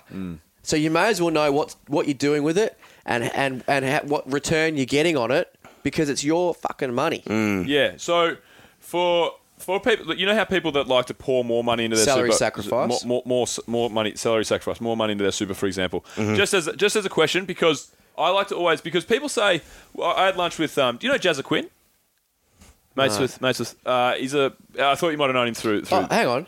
J- Jazza. No, no, you worked at Iron Edge? Yeah, Jazza. Yeah, yeah, sorry, of course I do. Yeah, so Yeah. so I had um had lunch with Jazza um two days ago, um and we were talking uh, to this guy who he just was eavesdropping on the conversation. Mm-hmm. He was actually like good at the start, and then we started talking about our mates getting divorced, and he jumped in another conversation. We're like, hang on a sec, mate, just how about you just Fuck fuck, off, off, you now? Yeah. but anyway, he was telling us about how he invested in real estate. And, uh, bought his house in Bri- uh, in in Brighton or Elwood, whatever. You know, thirty years ago. Rah, rah, rah, I bought it for. You know, you hear those stories. I Yeah, bought yeah. I bought a house in Brighton for one hundred and fifty dollars. I had a paperclip, Yeah, but um, I mean, bought fuck a house with it. Yeah, but I mean, Wanker. Yeah, Sorry. Yeah, yeah, yeah, but like you got to take into Hang on, I live in Elwood. That guy with the dog. it's got four tails. Keep talking about super. But, um, but I mean, because a lot of people don't understand how inflation works and how it affects the money that they invest. Like, obviously, real estate goes up ten percent a year, whatever, in Australia over 150 years. So you're Mm-hmm. ahead. You're ahead of the game. There's 7 percent there that you're going to have more money than the money you're losing for because things are costing more. Yes. But that's one thing that people. Would you agree? Am I am I wrong here in saying that people don't understand inflation at all? All right, Kyle, I'm just gonna I'm, I'm just gonna pick you up on one Go for point. it. You got to be really careful. I get that you're a property guy, uh, and the long term return Mm-hmm. I'm on not really a property guy. I just oh yeah. well, you you know property. Yes. Or, or the other thing I say, the Australian way is bricks and mortar, Mm-hmm. uh, and and I get that because it's something that's tangible. You can look, you can touch it, you can feel it, you can drive past it, and and it makes you feel good. Um, the other, the other thing I'd say is that's not the only asset that's out there Yeah, that can sure. get you a return. The returns on Australian shares versus Australian property over a long period of time are, are pretty similar. Yeah. But to, to your point, you're dead right. And the best way of explaining that is if you have $100,000 and you invest that in a term deposit at 7% per annum, and this is how the, the mentality of some older people is, is like, I'm risk averse, I don't want to take any risks, I can't afford to lose my money. So I'll take my $100,000, I'll put it in a term deposit at 7%, which this is just playing with figures here Yep. and I get seven thousand dollars a year. But and every year I get that seven grand. Easy, awesome, amazing. You are your your hundred thousand dollars has a diminishing value over time That's right. Because that seven thousand dollars does not buy you the same amount year on year on year because of the impact of inflation, which is why you you always have to have a portion of your assets in in a growth style to out to outperform Yeah. the impact of inflation. Basically, you're making mm. with that analogy that you just made, you or not analogy with that like Logic. example example you've just made. Yeah. You're basically making on the seven on the seven thousand dollars that this person's making, they're basically able to spend four thousand dollars worth of on goods because No, you, not- because three percent because three percent Not quite. Sorry, not quite. Just because um, you, you, you've you've used three percent being three thousand dollars, but three percent of seven seven grand Is is obviously like not. bugger all. Yeah, yeah. It's a lot No, lower. I know, but, the, the point is the, same. The, cost of th- the cost of goods The across, of goods are, across go, the board are go up going three up.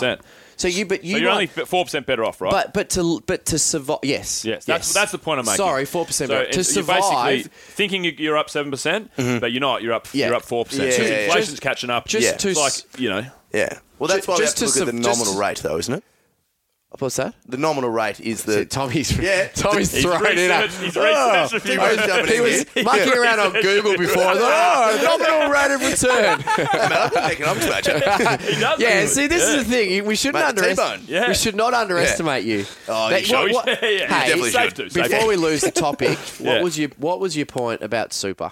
Um, no, I wanted to know.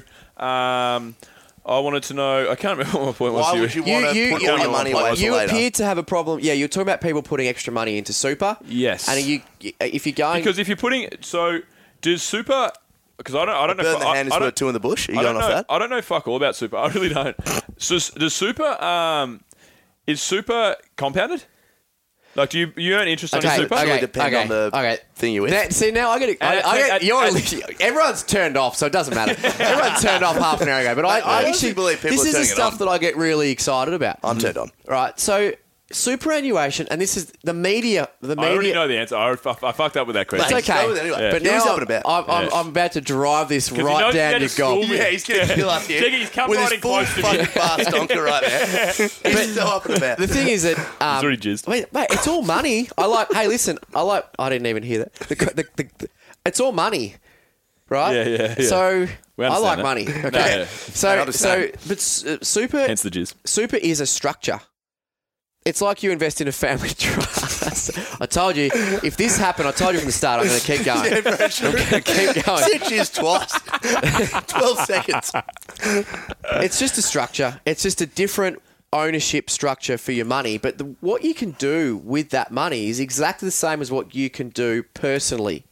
Yeah, so I get it. The I do, rates yeah. of return, but the the beauty of it is that instead of getting taxed at your marginal tax rate, the maximum you can the maximum tax you can pay in super is fifteen percent, Mm-hmm.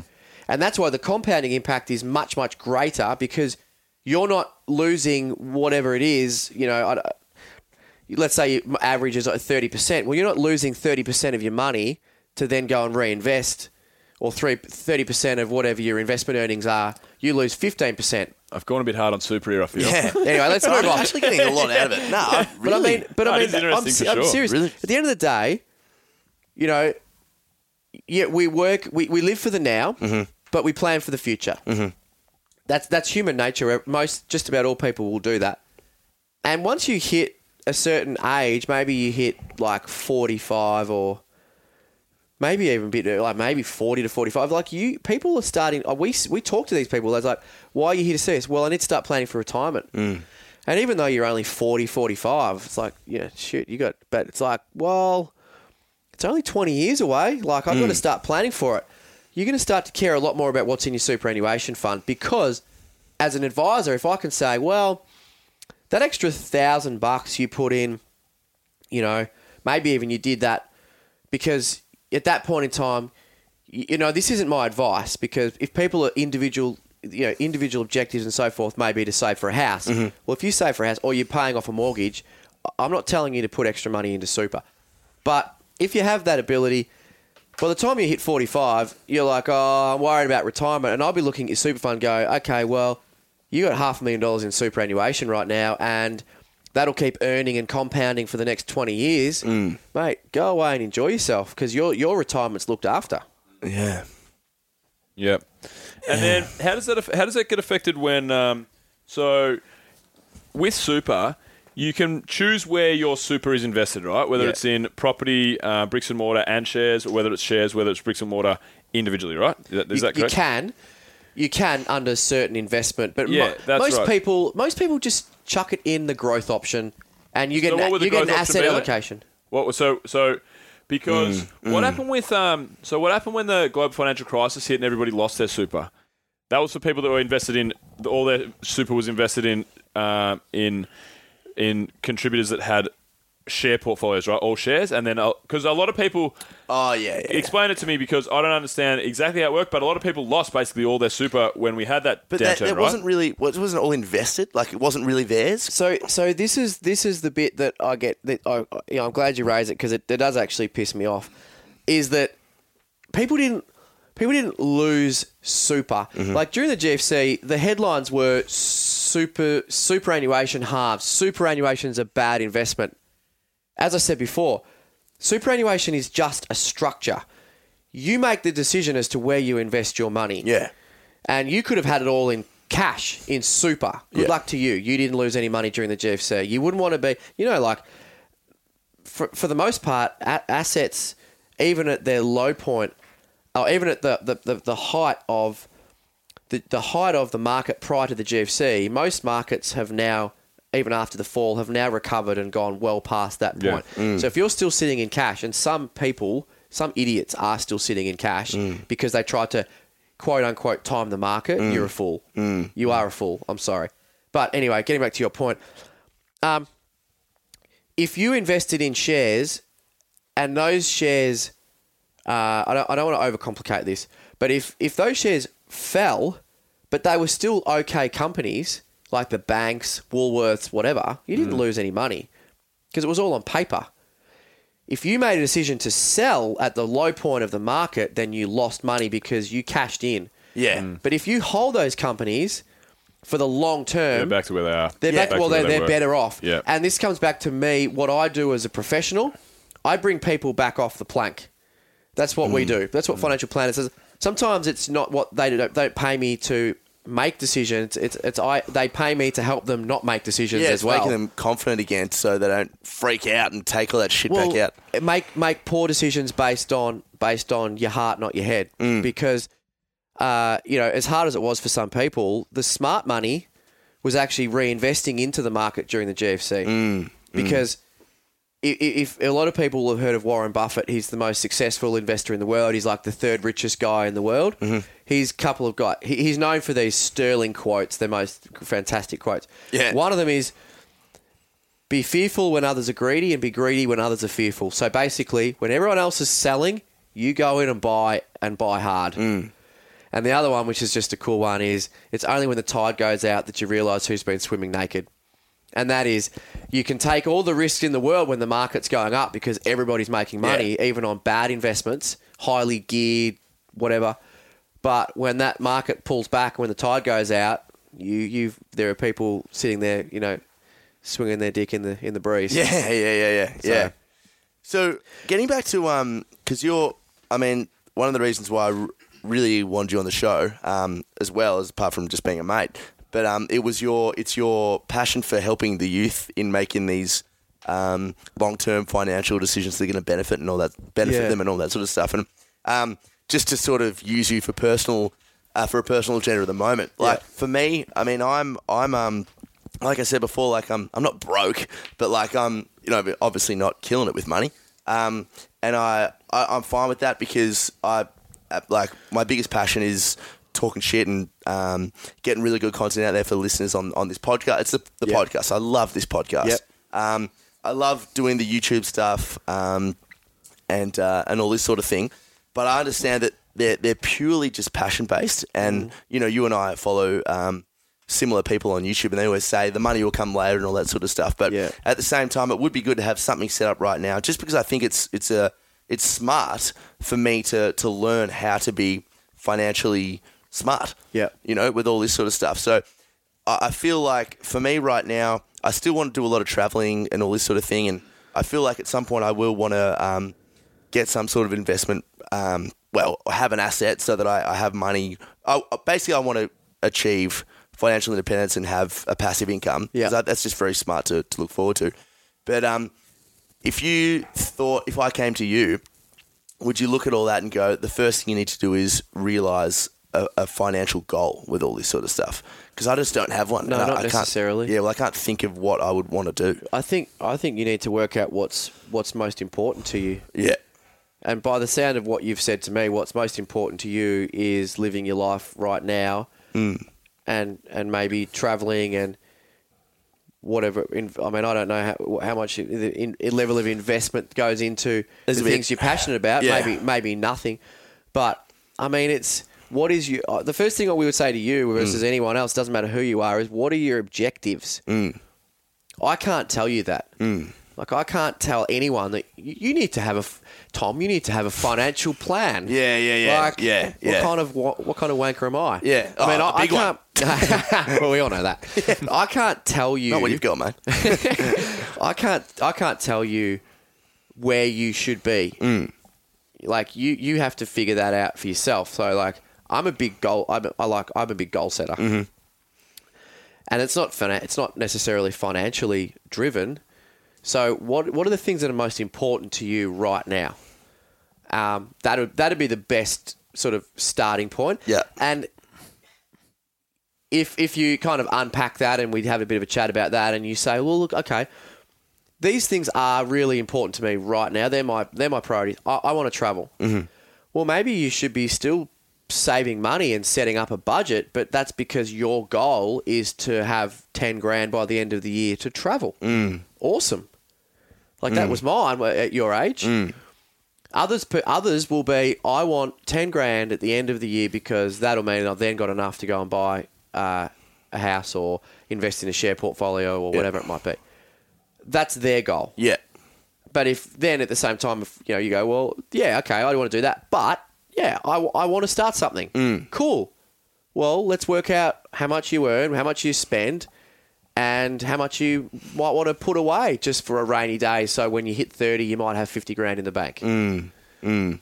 Does that make sense? Yeah, definitely. Yeah. It's just, I think it's the, at the moment, I'm kind of thinking like, oh, saving is good because saving is good. You know, and it's good to have money in the bank, but like, I just don't. But that's probably not a bad thing, though. Yeah, I know. You, but, you, like, for, for, if I was but that's look, not a smart goal. no, but if I was, Like, I can't was- adhere to that. Well, yeah, You know? that's fair enough. But for me, I'm sure you could make a goal out of it. Yeah. Like, you know, sitting down with Huey or, you know, actually putting some real thought into it. I'm Yeah, sure I you need- could yeah. Mm. come up with some, with, with somebody's guidance. You could probably do that. Like, but from, from, from outside looking in, what I reckon, here, I've never really heard you talk too much about money, but we talk about money a bit. But Yeah. it seems like you're loving what you're doing right now, want to travel, want to work on the podcast passion project, but you, you're at that point in your life where you, you feel like, but I do want to start thinking about having something there. Absolutely. And so it might Yeah. be like Huey says, it might be Rainy day sort of you, stuff. You, you do. You save your you, you save your fucking for your holiday and for whatever you want to do, but you've got another plan that you put a little bit extra Mm. money aside, like Huey said, in some bank account, some fucking that you never touch, whatever, mate. Mm. But that's Yeah, just because you don't have a full a full plan, you can still save money for the sake of saving Well, money because well- you'll figure out a mm. plan, or, or you can make a plan. Yeah. Uh, yeah, and and again, ha- having a chat about that between the two of us. If I could say to you, righto, put away this amount of money, invest it in this. Mm. Statistically, if you invest it, and I'm not talking about a growth asset, it mm-hmm. could be a term deposit giving you, you know, I mean, it's a bugger all at the moment, two and a half percent, but an investment that's going to give you a return. And if you keep putting the same amount on a consistent basis and you consistently get the same kind of average return over five years, this is what you will have. Mm. And what you can then go and do with that is X, Y, Z. And then you mm. might look at that and go, shit, I like this. I like the sound of that. Mm. Those numbers stack up to me. I'm going to commit to that. But at the moment, you're like, oh, well, oh, yeah, money's in my bank account. It's burning a hole in my pocket. Yeah, Yeah. it looks kind of cool now, but what am I doing with it? Uh, but that's because you don't have a goal in Yeah, mind. that's right. Yeah. But it's like you go back to the people that you know you, met- you alluded to a couple of oh, we what follow the same people on Yeah. YouTube and this that and the other. I mean, they're kind of some of them are a different kettle of fish in relation to like they're they're just like I will work twenty hours a day Yeah. until I have taken over the world. Yeah. I happen to be doing it in the the point is that if you are going to do that, like Bill says, do it in, in and invest in yourself, being Adventure Fit Travel, or this podcast, Mm. or your YouTube channel. Even though at this point in time, you know that's not earning an income, Of course. but invest in whilst you're working as a as a trainer at Mm. Schwartz's CrossFit. Great. You, that's still giving you a lot of other time to invest in yourself. So Mm. you've got a fallback plan. You're not like dreaming. Um, but that th- those types of people that were like you Gary Vaynerchuk's of the Mm. world, like yeah, yeah, he he's he's an intense individual that is Yeah. like, I will not stop until I've conquered the world. Yeah, yeah, yeah. Or the, New- he's or not the New York Jets. uh, yeah, That's yeah, yeah, goal. exactly Oh, right. To own the New York Jets. Exactly. But he's not saying, oh, yeah, uh, conquer the world, but I still want to play my guitar. I don't want to travel. Yeah, it's so, true. like, I think you just need to find. I think uh, here I am, like trying to. No, I mean, no, I'm, I'm, please, the, I'm your please. guidance counselor. Yeah, I think you got to look. You got to do a bit of soul searching a little bit. Mm. Not put any pressure on yourself because it, it'll come. Like, dude, you're fucking young. Mm. But eventually, you'll you'll you'll figure out where you want to go, and then Yeah. and then you can sort of really hone in on it. I guess. That that would be my thought. But Mm. Yeah, it's inter- it's interesting as well because I, I just like. No, you're right. Yeah, I've just got. I've just got to like. I need. I need. I, I feel like I just need a. Yeah. An idea. Of But I I feel like need- my yeah. interpretation of you is that you are actually a very driven, very motivated person. Yeah. Like you wouldn't be doing your YouTube channel, you wouldn't be doing this podcast, um, and you wouldn't be having these thoughts Mm. If you actually didn't have a little bit of a flicker of a, of a fire burning inside. Mm. I think that's probably just needs to be fueled a bit more, and then Yeah. you'll figure it out. I think um, I think hanging around with me all day, every day, and, and Oh, people, you fucking no, legend. no, people older than I'm people, joking. people, people older than you. Yeah, like yeah. Tommy said to me, one, I've converted him, see? He's He's on gone me all now. serious. yeah, yeah. Um, This but- is the male penis. but um, because I spoke to Tommy a, a while ago and said, um, you, you were stressing about, um, you know, I need to have this and I need to have that. I need to be doing this. I need to be doing that. And I said, Oh, to, yeah. I said to Tommy, I'm like, yeah. fuck, do you? I'm like, man, when I was fucking your age, all I was doing was taking party drugs, drinking fucking four nights. away. I wasn't really, you know, like, I, I, Mm. and I was, and I was, all I wanted to do was travel the world. And you know, that's cool. That was what I wanted to do. But Mm. I didn't. I'm still. I mean, I've got Adventure Fit, but you know, you got all the time in the world, man, to fi- figure that shit out. You're not even 25. Yeah. It's good that you are thinking this way, Mm. but you also don't have to rush yourself. Like, but I think you're wiser than most people in this regard for their age. Mm. I, I think that. I think you think you. I know you think way more deeply about the world than people that are my age and Mm. Huey's age, and nearly anyone that I know. And that's a fucking great thing. So you'll figure it out, man. You'll Mm. figure it out, and you don't. If I was you, I'd be 24 and, and, and just, but you know, put those thoughts into practice. And you know, you want to speak to Huey, but you, you don't need to rush it. Uh, my, I, I don't. I don't. my- I'm- don't. yeah. Want to, sorry, I just no. want to say I don't want to. I don't want to say that I I disagree with that, but I I, I wouldn't I wouldn't say, and, and I'm not trying to like be like. Disagree if you disagree. well, that's no, not no, that- just say I- I'm it's not going to be offended. Of course Yeah. not. It's not that I disagree because I, I'm I'm really picking on something that you Mm-hmm. said, and you may not have been so meant meant it so literally. Mm-hmm. But I, I don't prescribe to the notion of saying, oh, yeah, look, you're 20, 24, not even Yeah. 25. Just chill, man. Just Yeah, yeah. relax. It's like, no, fuck that. But If you said that yourself. You said when you were that age, that was that was your goal. That's what you wanted to do. You just wanted to travel. That was my choice. yes. I don't push that and say, you have to, you should do that because you're only 24 and that's what I did when I was No, 24. I'm not, and I wasn't Because- pushing it. I'm not No, forcing him to exactly, do it. I'm just so I- saying. I'm just saying. Yeah. I think that, that he.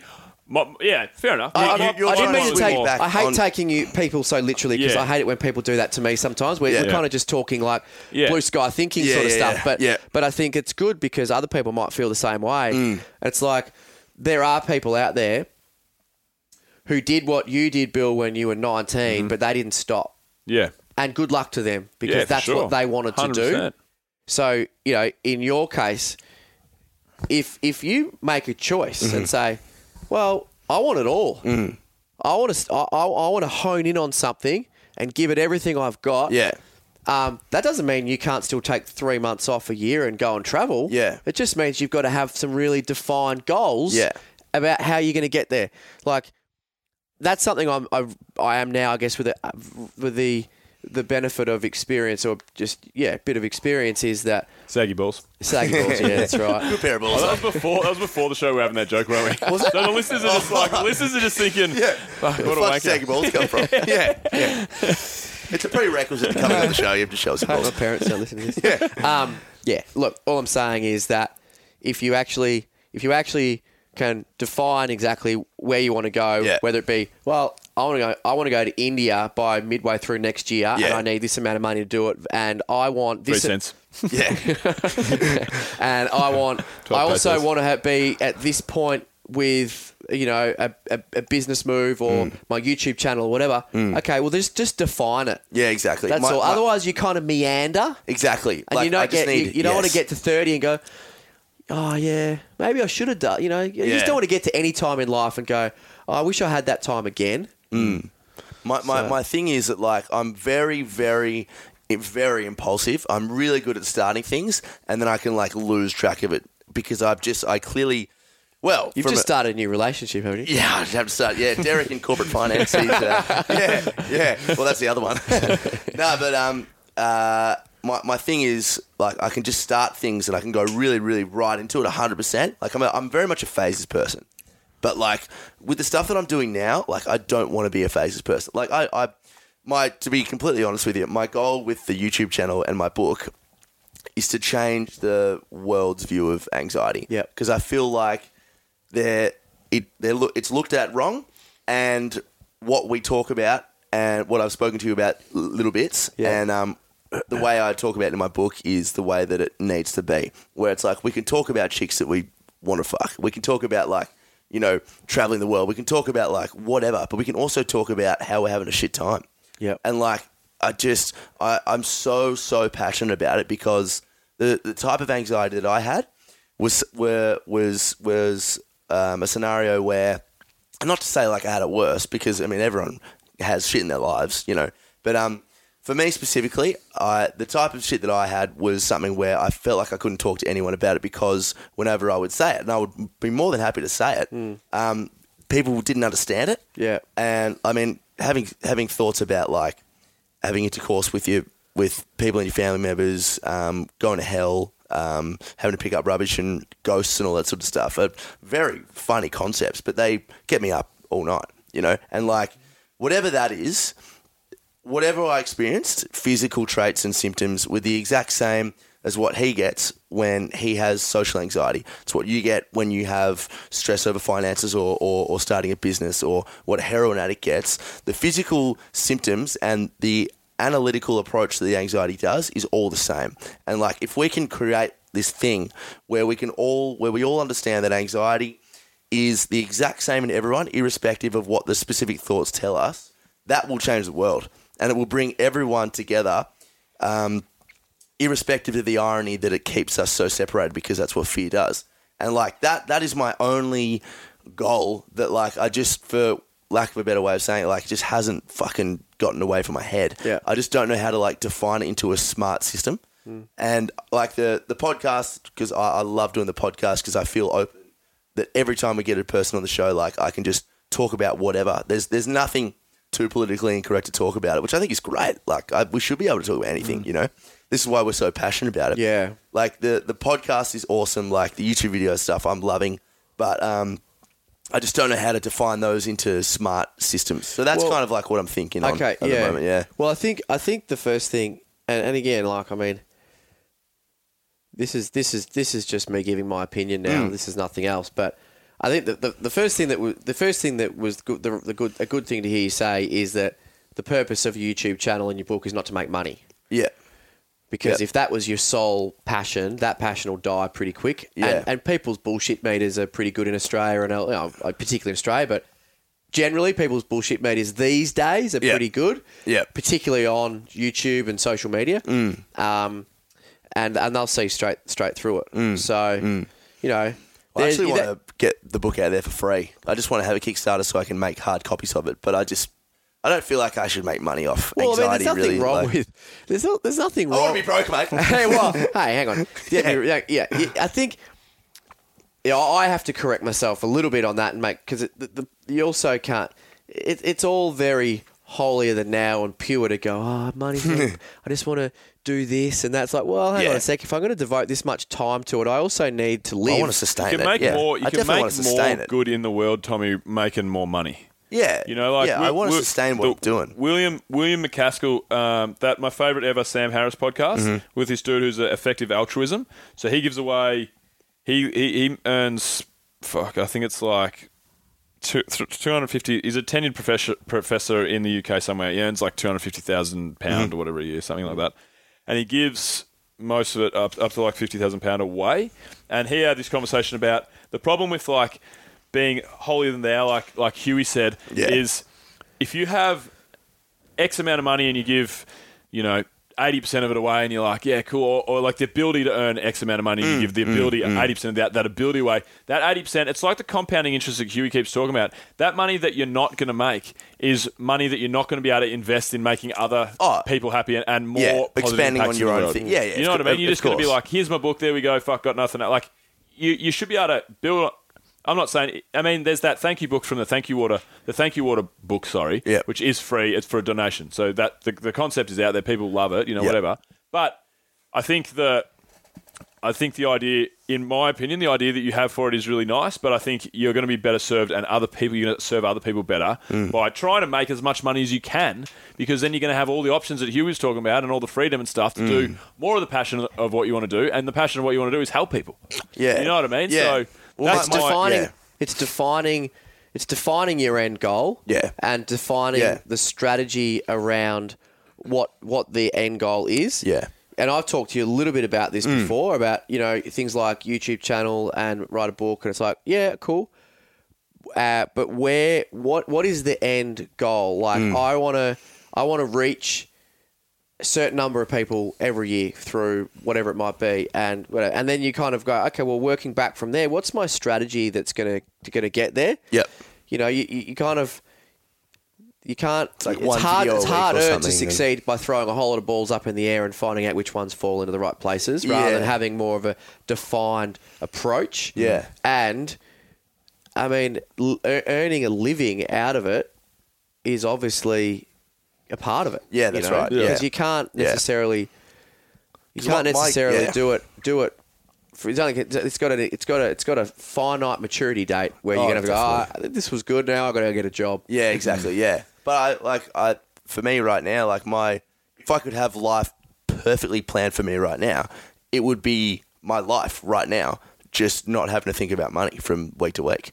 So I mean, Yeah, like it's classic, isn't it? yeah, in in that So easy. because of To that, degree, you know? well, because of that, I'm I'm really really thankful for it because like I like yourself love getting up every day and like I mean we're here sitting at 11 p.m. on a Thursday night and we're all I'm having a fucking sick time. Like it's just it's good. It would just be good not to have to think about oh yeah I can't afford whatever. Yeah, but I mean, that that that is life. Yeah, of course. You of know, course. like there are the the percentage of people in this world, particularly at the age of twenty four, Yeah. that don't have to get up and worry about about about a budget, Yeah. and how they're going to pay their rent or pay their car loan, yeah, is minute. yeah, for sure. So Yeah. you know- like this, just you know, this is a specific kind of I mean, we've talked about a lot of lot of different things. Mm, Um, so you know, this is kind of just one one aspect. Mm-hmm. But I mean, as I said, that that is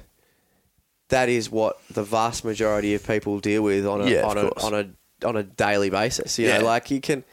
It's There are a lot of other waking up in things to me that war-torn are really was No, that It's not as like I'm waking up in a war torn country either. Like I'm Yeah. very, I'm lucky. Like, Yeah. I'm not fucking, you know. Yeah, But there's I mean, degrees. There's degrees there's- though. Yeah, you you you.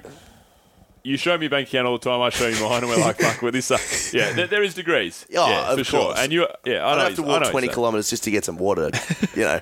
this is true. Yeah, that's right. Yeah, mate. Um, but I mean, to the you know, tap's hard enough. I do think that's the other thing. Like, I, something that I've become very, very passionate about. Like, I was thinking about the types of things you, you know, that we are going to talk about tonight. I'm Mm. like, you know, okay, well, what makes you, what makes me tick, and you know, like for for me, like, I am just a really, really determined Mm. person to grow Mm-hmm. as a human, as a being, Mm. um, and like the more the more I grow and mature and this that and the other, uh, the less the less the less I, I care about what people think. Yeah. and 100%. the, the that's actually quite liberating in the sense that the less I care what people think, um, It's great. Do what you then want. then you, that that's what fear holds everyone back. Yeah. In every single aspect of life, fear is what holds you back, and if you can remove that, and and for me, like for too many years, I've cared what other people think of me, Mm-hmm. and like you know we, we haven't talked about it, but I mean we were talking about the whole vlog thing beforehand, and I've I've, I've started doing that. You know, like a, scratching a bit of a creative Yeah. itch that I've got. Um, but I, the next the next vlog that I that I'm going to put out is actually me. I, I it was a beautiful sunset down at Elwood Beach last weekend. I took the camera down there and just started chatting to the camera about why am I doing this. Um, and for me, the day that I can walk down the street with a with a holding a camera in front of me and not giving a shit what anybody else thinks is going to be a bloody good day. Because at Best. the moment, I, I- I haven't been able to do that. Yeah. Yeah, I could never do that. But Without, without, without I did it thinking, outside here actually Yeah. last Without week. thinking, oh, uh, the people think good think I'm a dick. Yeah, exactly. Yeah. But but how much how much what's your end potential going to be if you are, are able to go and actually remove that kind of fear, Oh, whether exactly. it's that All- all or, those fears, or, yeah. or anything else? That's right. Um, people caring about about caring about what people think. I, I, the other, but the, the the the the thing that I think is important to balance from that is that um, I am after constant self improvement, hmm. and and to constantly self improve, you do have to take notice of what other people's perspective is of you, because perspective is reality. Hmm. Your, my, my perspective of me is not the reality. It's No. your perspective of me and your perspective of me. And if All different realities. if if I don't hmm. really care about what you guys actually think of me as a person, then I'm not going to grow as a person, and I, I literally may as well go and neck myself. Yeah. That that's my view. Like the moment that I stop really caring about what people think, that didn't take that too literally. There, Yeah, yeah, but, yeah, yeah, yeah. but the moment that I stop really caring what people think of me, I, I think I'm probably going to punch my ticket, and I'll be I'll be I'll be out. but hang on, thing. Huey, that's very contradictory to your walking down with the camera thing, isn't it? Didn't you just say that's what you you wanted to do? Yeah, th- that's why I was trying to balance it because it, there's, I think there's a difference between me wanting to continually self improve and leaning on others for that kind Ah, of yeah, yeah, self yeah, reflection. gotcha. Versus You- you vers- worrying? versus I, I am, I'm mm. happily talking to myself in a camera, and what you people think of that Yeah, yeah. does gotcha. not bother me. Yeah. that's Gotcha. not that's not what people think of me as a person. That's just Yeah. like what an act an action of me doing. Yes. Like you Cool. know, But like you still that want makes to, ma- you, you The want ac- everyone to, yeah, you want to make other action people of- happy. the- the by action of, your, like- your presence. I probably, you know, I, I, I, or everything happens for a reason, and obviously, uh, you know, Jo and I were meant to be. But Yeah.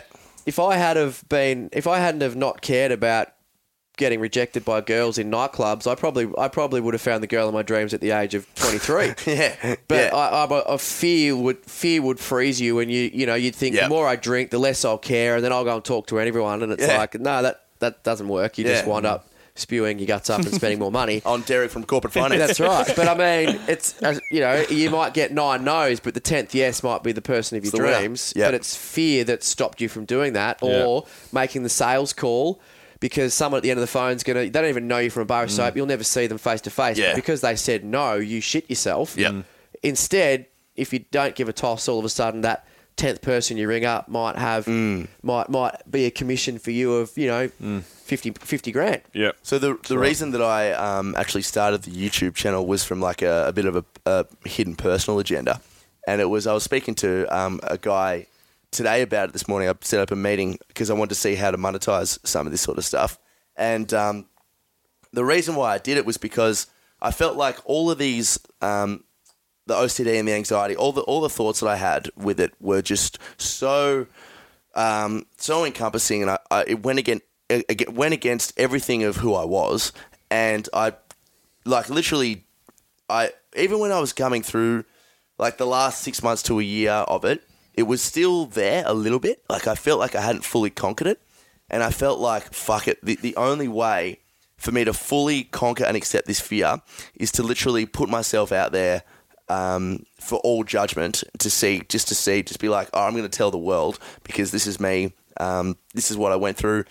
And so I started the YouTube channel, and um, the more videos I did in relating, the more the more confident I became at talking very specifically about what it was.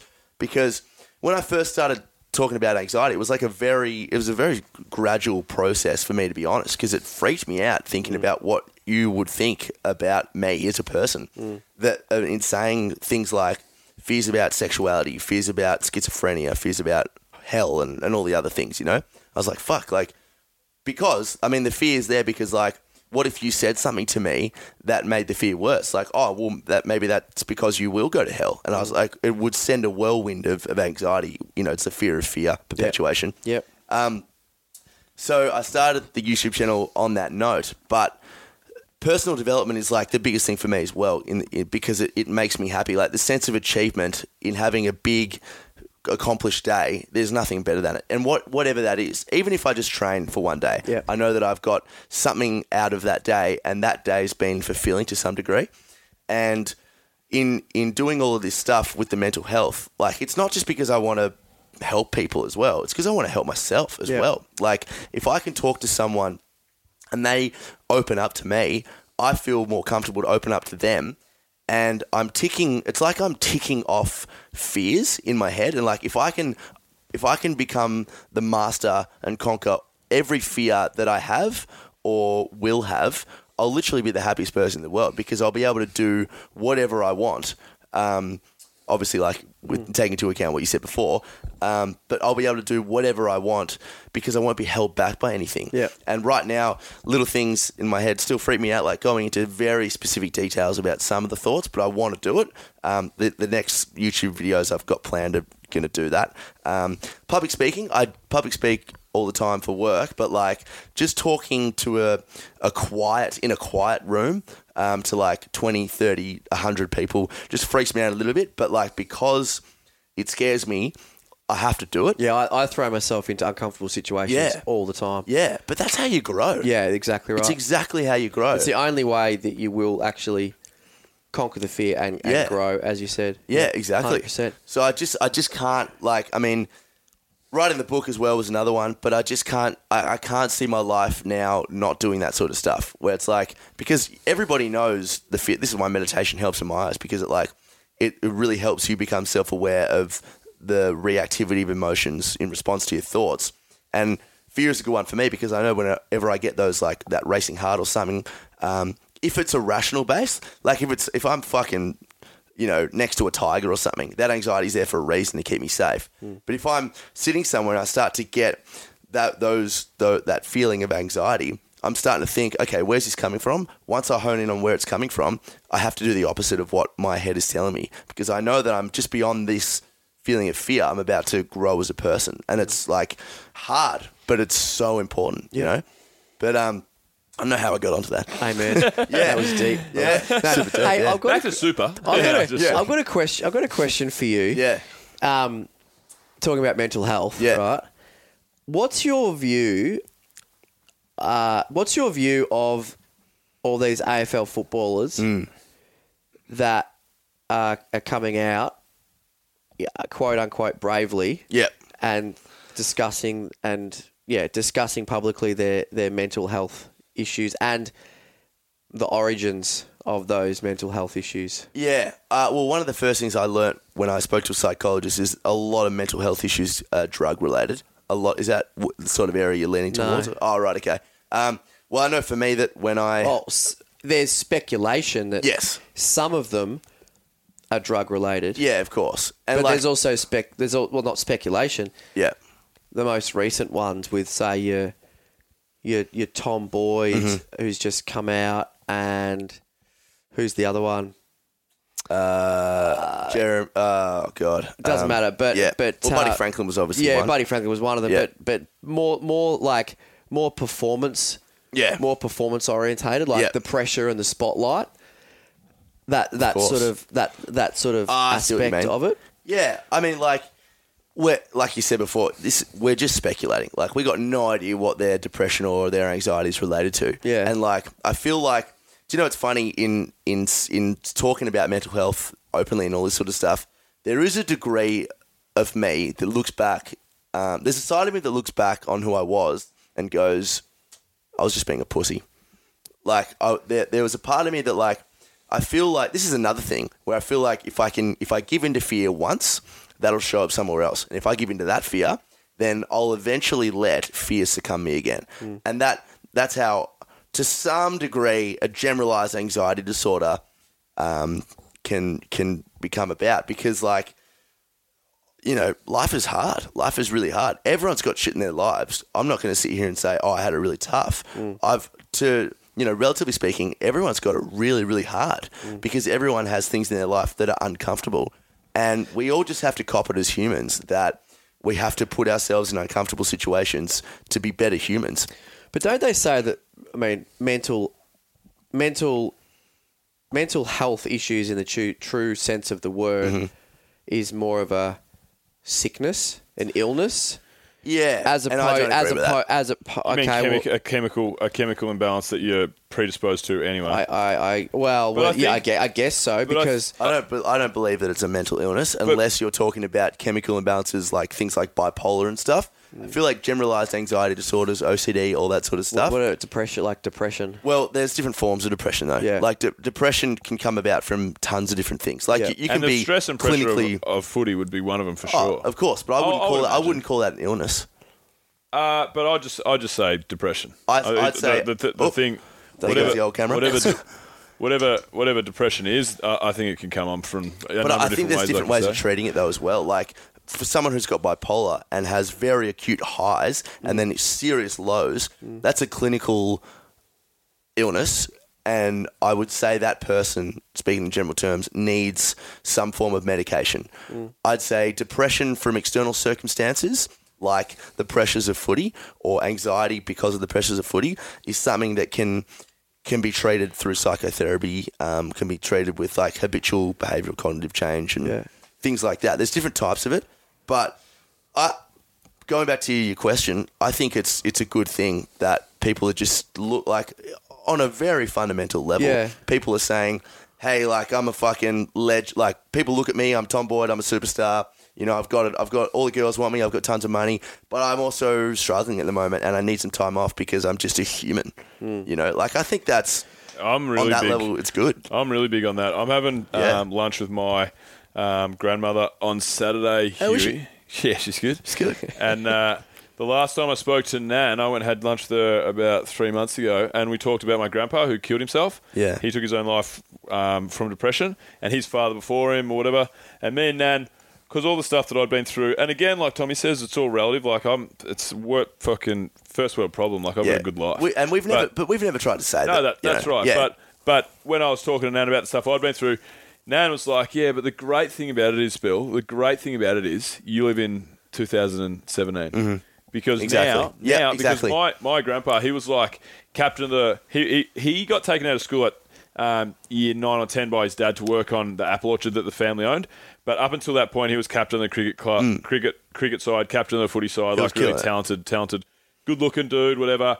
And he was like alpha male kind of scenario. Mm. And Nan was like, "There's no way in hell that your grandpa would talk to anyone about it. Nah. There's his mates would fucking would they would They'd berate to him. They would berate him. He would be frowned upon socially, business wise. He wouldn't be seen as a strong business leader. Exactly. Like there was nothing he could do Yeah. to get it off his chest, and to, and talking to people is the biggest thing. Yeah. You know, that's the first step, and the most important yeah. step. So True. the fact that the day that we live in this day and age, maybe some people, oh, maybe there is people that are out there that are maybe attention grabbing. If that was to Mm. point, a part of your point, I'm not sure, but but I think the general overriding fact that people are talking about it more and more and more. Yeah, that's why man Tommy, man Tommy, me and Tommy on this podcast, like we're a health, fitness, and travel podcast, whatever. Mm. We have an un, we have an uneven percentage of our shows that are, that are dedicated around mental health. Yeah. for the very reason that we've both been hit by it, and then. When we started talking about it a little bit, you know, we started getting people. The feedback I got a guy. I got a guy that I'm personally talking to. I'm sure you probably do too, too as well, Tommy. Tried to sell a trip to a guy the other day, and uh, a guy in New Zealand, and called him, missed missed a call, text him, hey man, missed your call. I want to call you about New Zealand, that Iceland trip.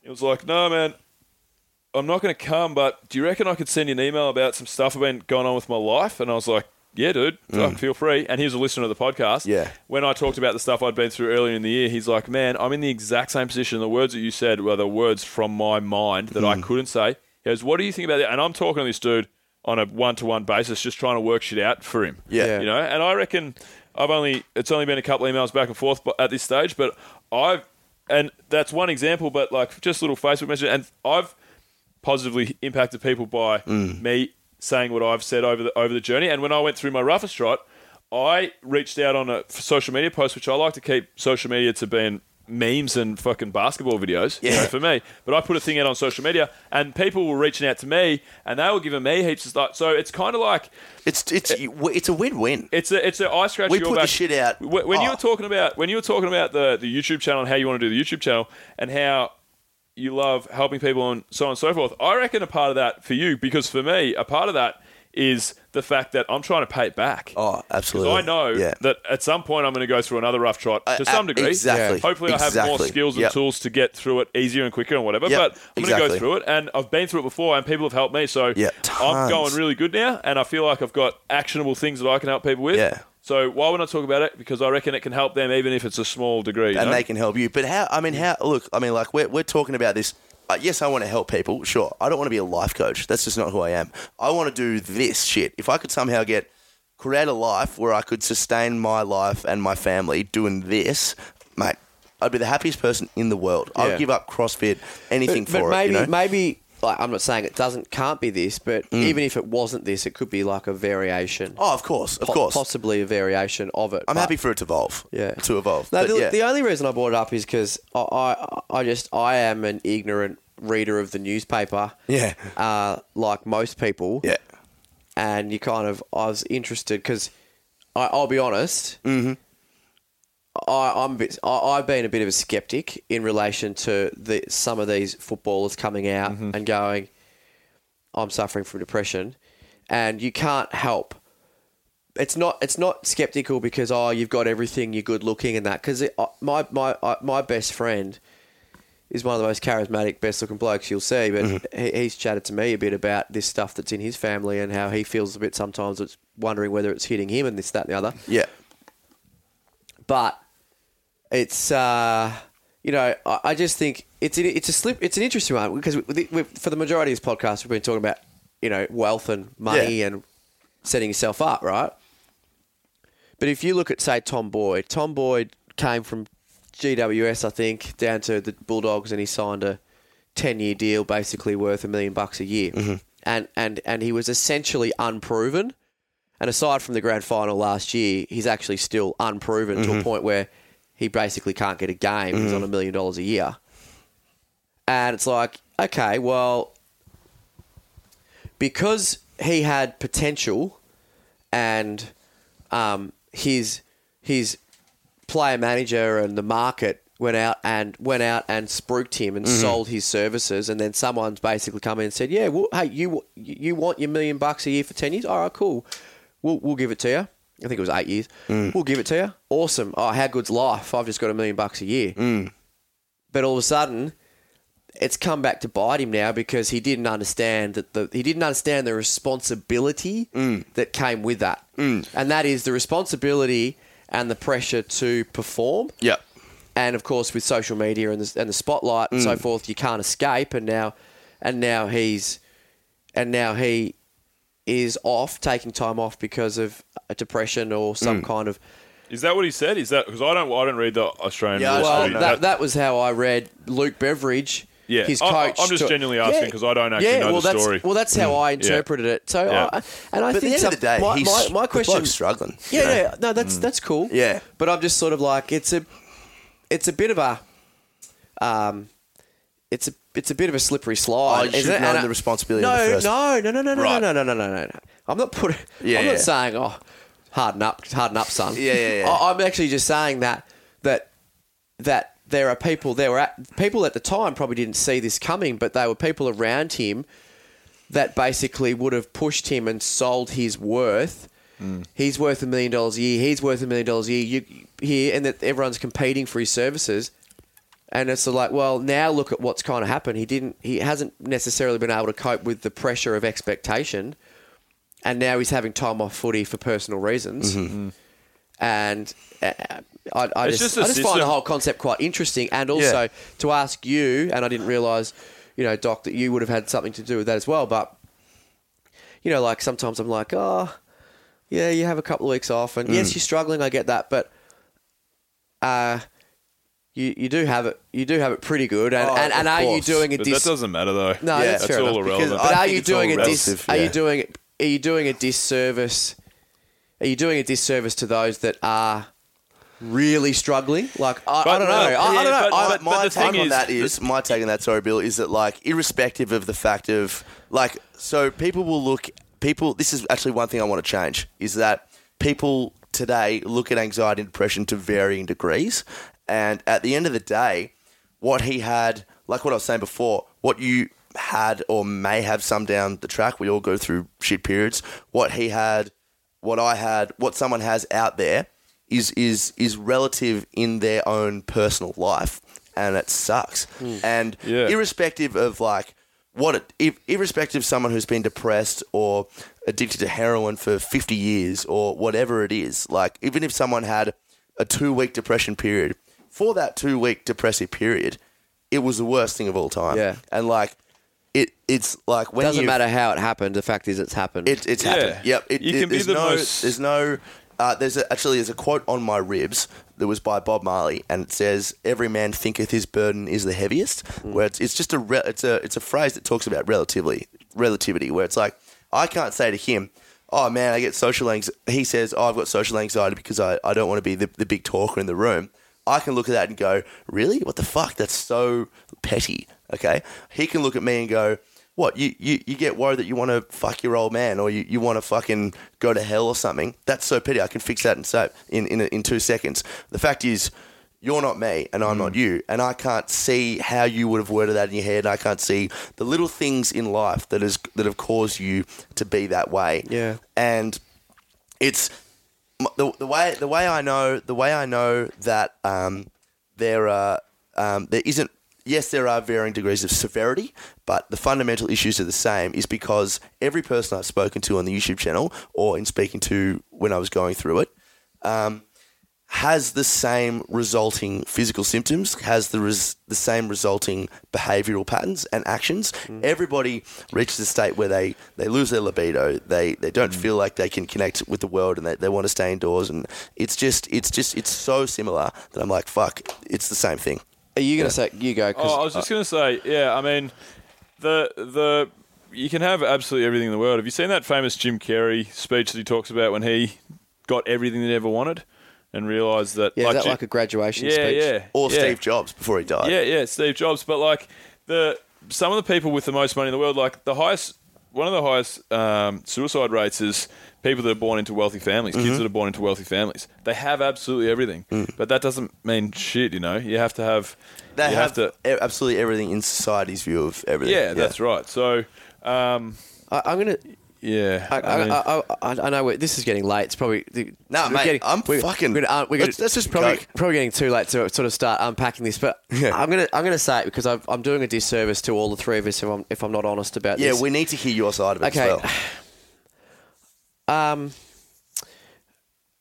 I I think it's not about okay. So it's not necessarily about you know that j- just because you've got certain things in life that you Mm. shouldn't be, you shouldn't feel a certain way. But I'm probably gonna get slapped for this, but I still think that some people just need a good slap across the face. Yeah. Some people probably do. Like you know what? That's- that's fair. yeah, because you were talking do, about but- it's it's like oh your problems your problems are still your problems and you feel how you feel, but it's like you know you talked before about how. And I'm t- pointing at Tommy, but Mm-hmm. you said, "Oh well, at least I don't have to walk 20 k's down the street to get the water to get some water." Yeah. you, you, you, we don't have to walk 20 kilometres down the street to get the water. Oh, exactly, right? yeah. But we're going to get ourselves fucking completely down in the dumps and depressed about the fact that I, and I, I I'm using this example. I'm not saying this know is exactly what I'm not saying this is Tom Boyd's problem, but he earns if he's earning a million dollars a year and he's feeling down the dumps because he's not performing. Yeah. Not because he was molested as a child. I'm not saying he was. Yep. But if that was what it was for, that's completely different. But if he's just down the dumps and needs a couple of weeks off because the weight of expectations too great because he Mm. earns a million dollars a year, well, maybe you should just quit AFL, or maybe maybe just again, and this is where it comes back to this. Like, I know this is like minor stuff. I'm not depressed now. Mm-hmm. I, I was a form of depression when I had my my before I had my back surgery. Yep.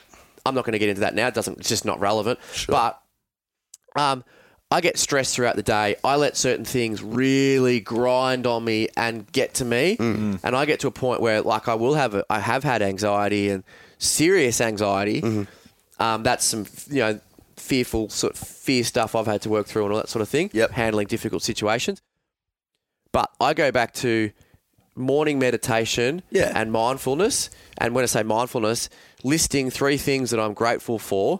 And if I talk about the, the, the warmth of the sun on my face, my unborn child, and my beautiful family, Hmm. a lot of the other shit in life fails into insignificance. Of course. Yeah, but I totally but agree. For But- some people, though, Huey, No, for some for some sorry. for, for some people, because to put into like say say uh, you're pretty successful, right? Like as as- so so, do you your- think you're good at your in job? your definition of it? do you think do you think you're good at your job? I, I think I'm good at my job, yeah. Yeah. So if you're in the same job, say you're in the same job, you you earn good money, you're in the same position, everybody's looking at you because you're in the managing director's position, but you're underperforming and everybody's been talking about it and you think that everybody's fucking pretty much hated you. There's pressure that's building and building and building and you've had it for seven years. Yeah. You don't feel like that's going to that's even though you've you've got your family, you've got all these awesome things in your life, you've got everything that you've ever wanted. Yeah. But you don't think that that pressure can get too much because that's what Tom Boyd's going through.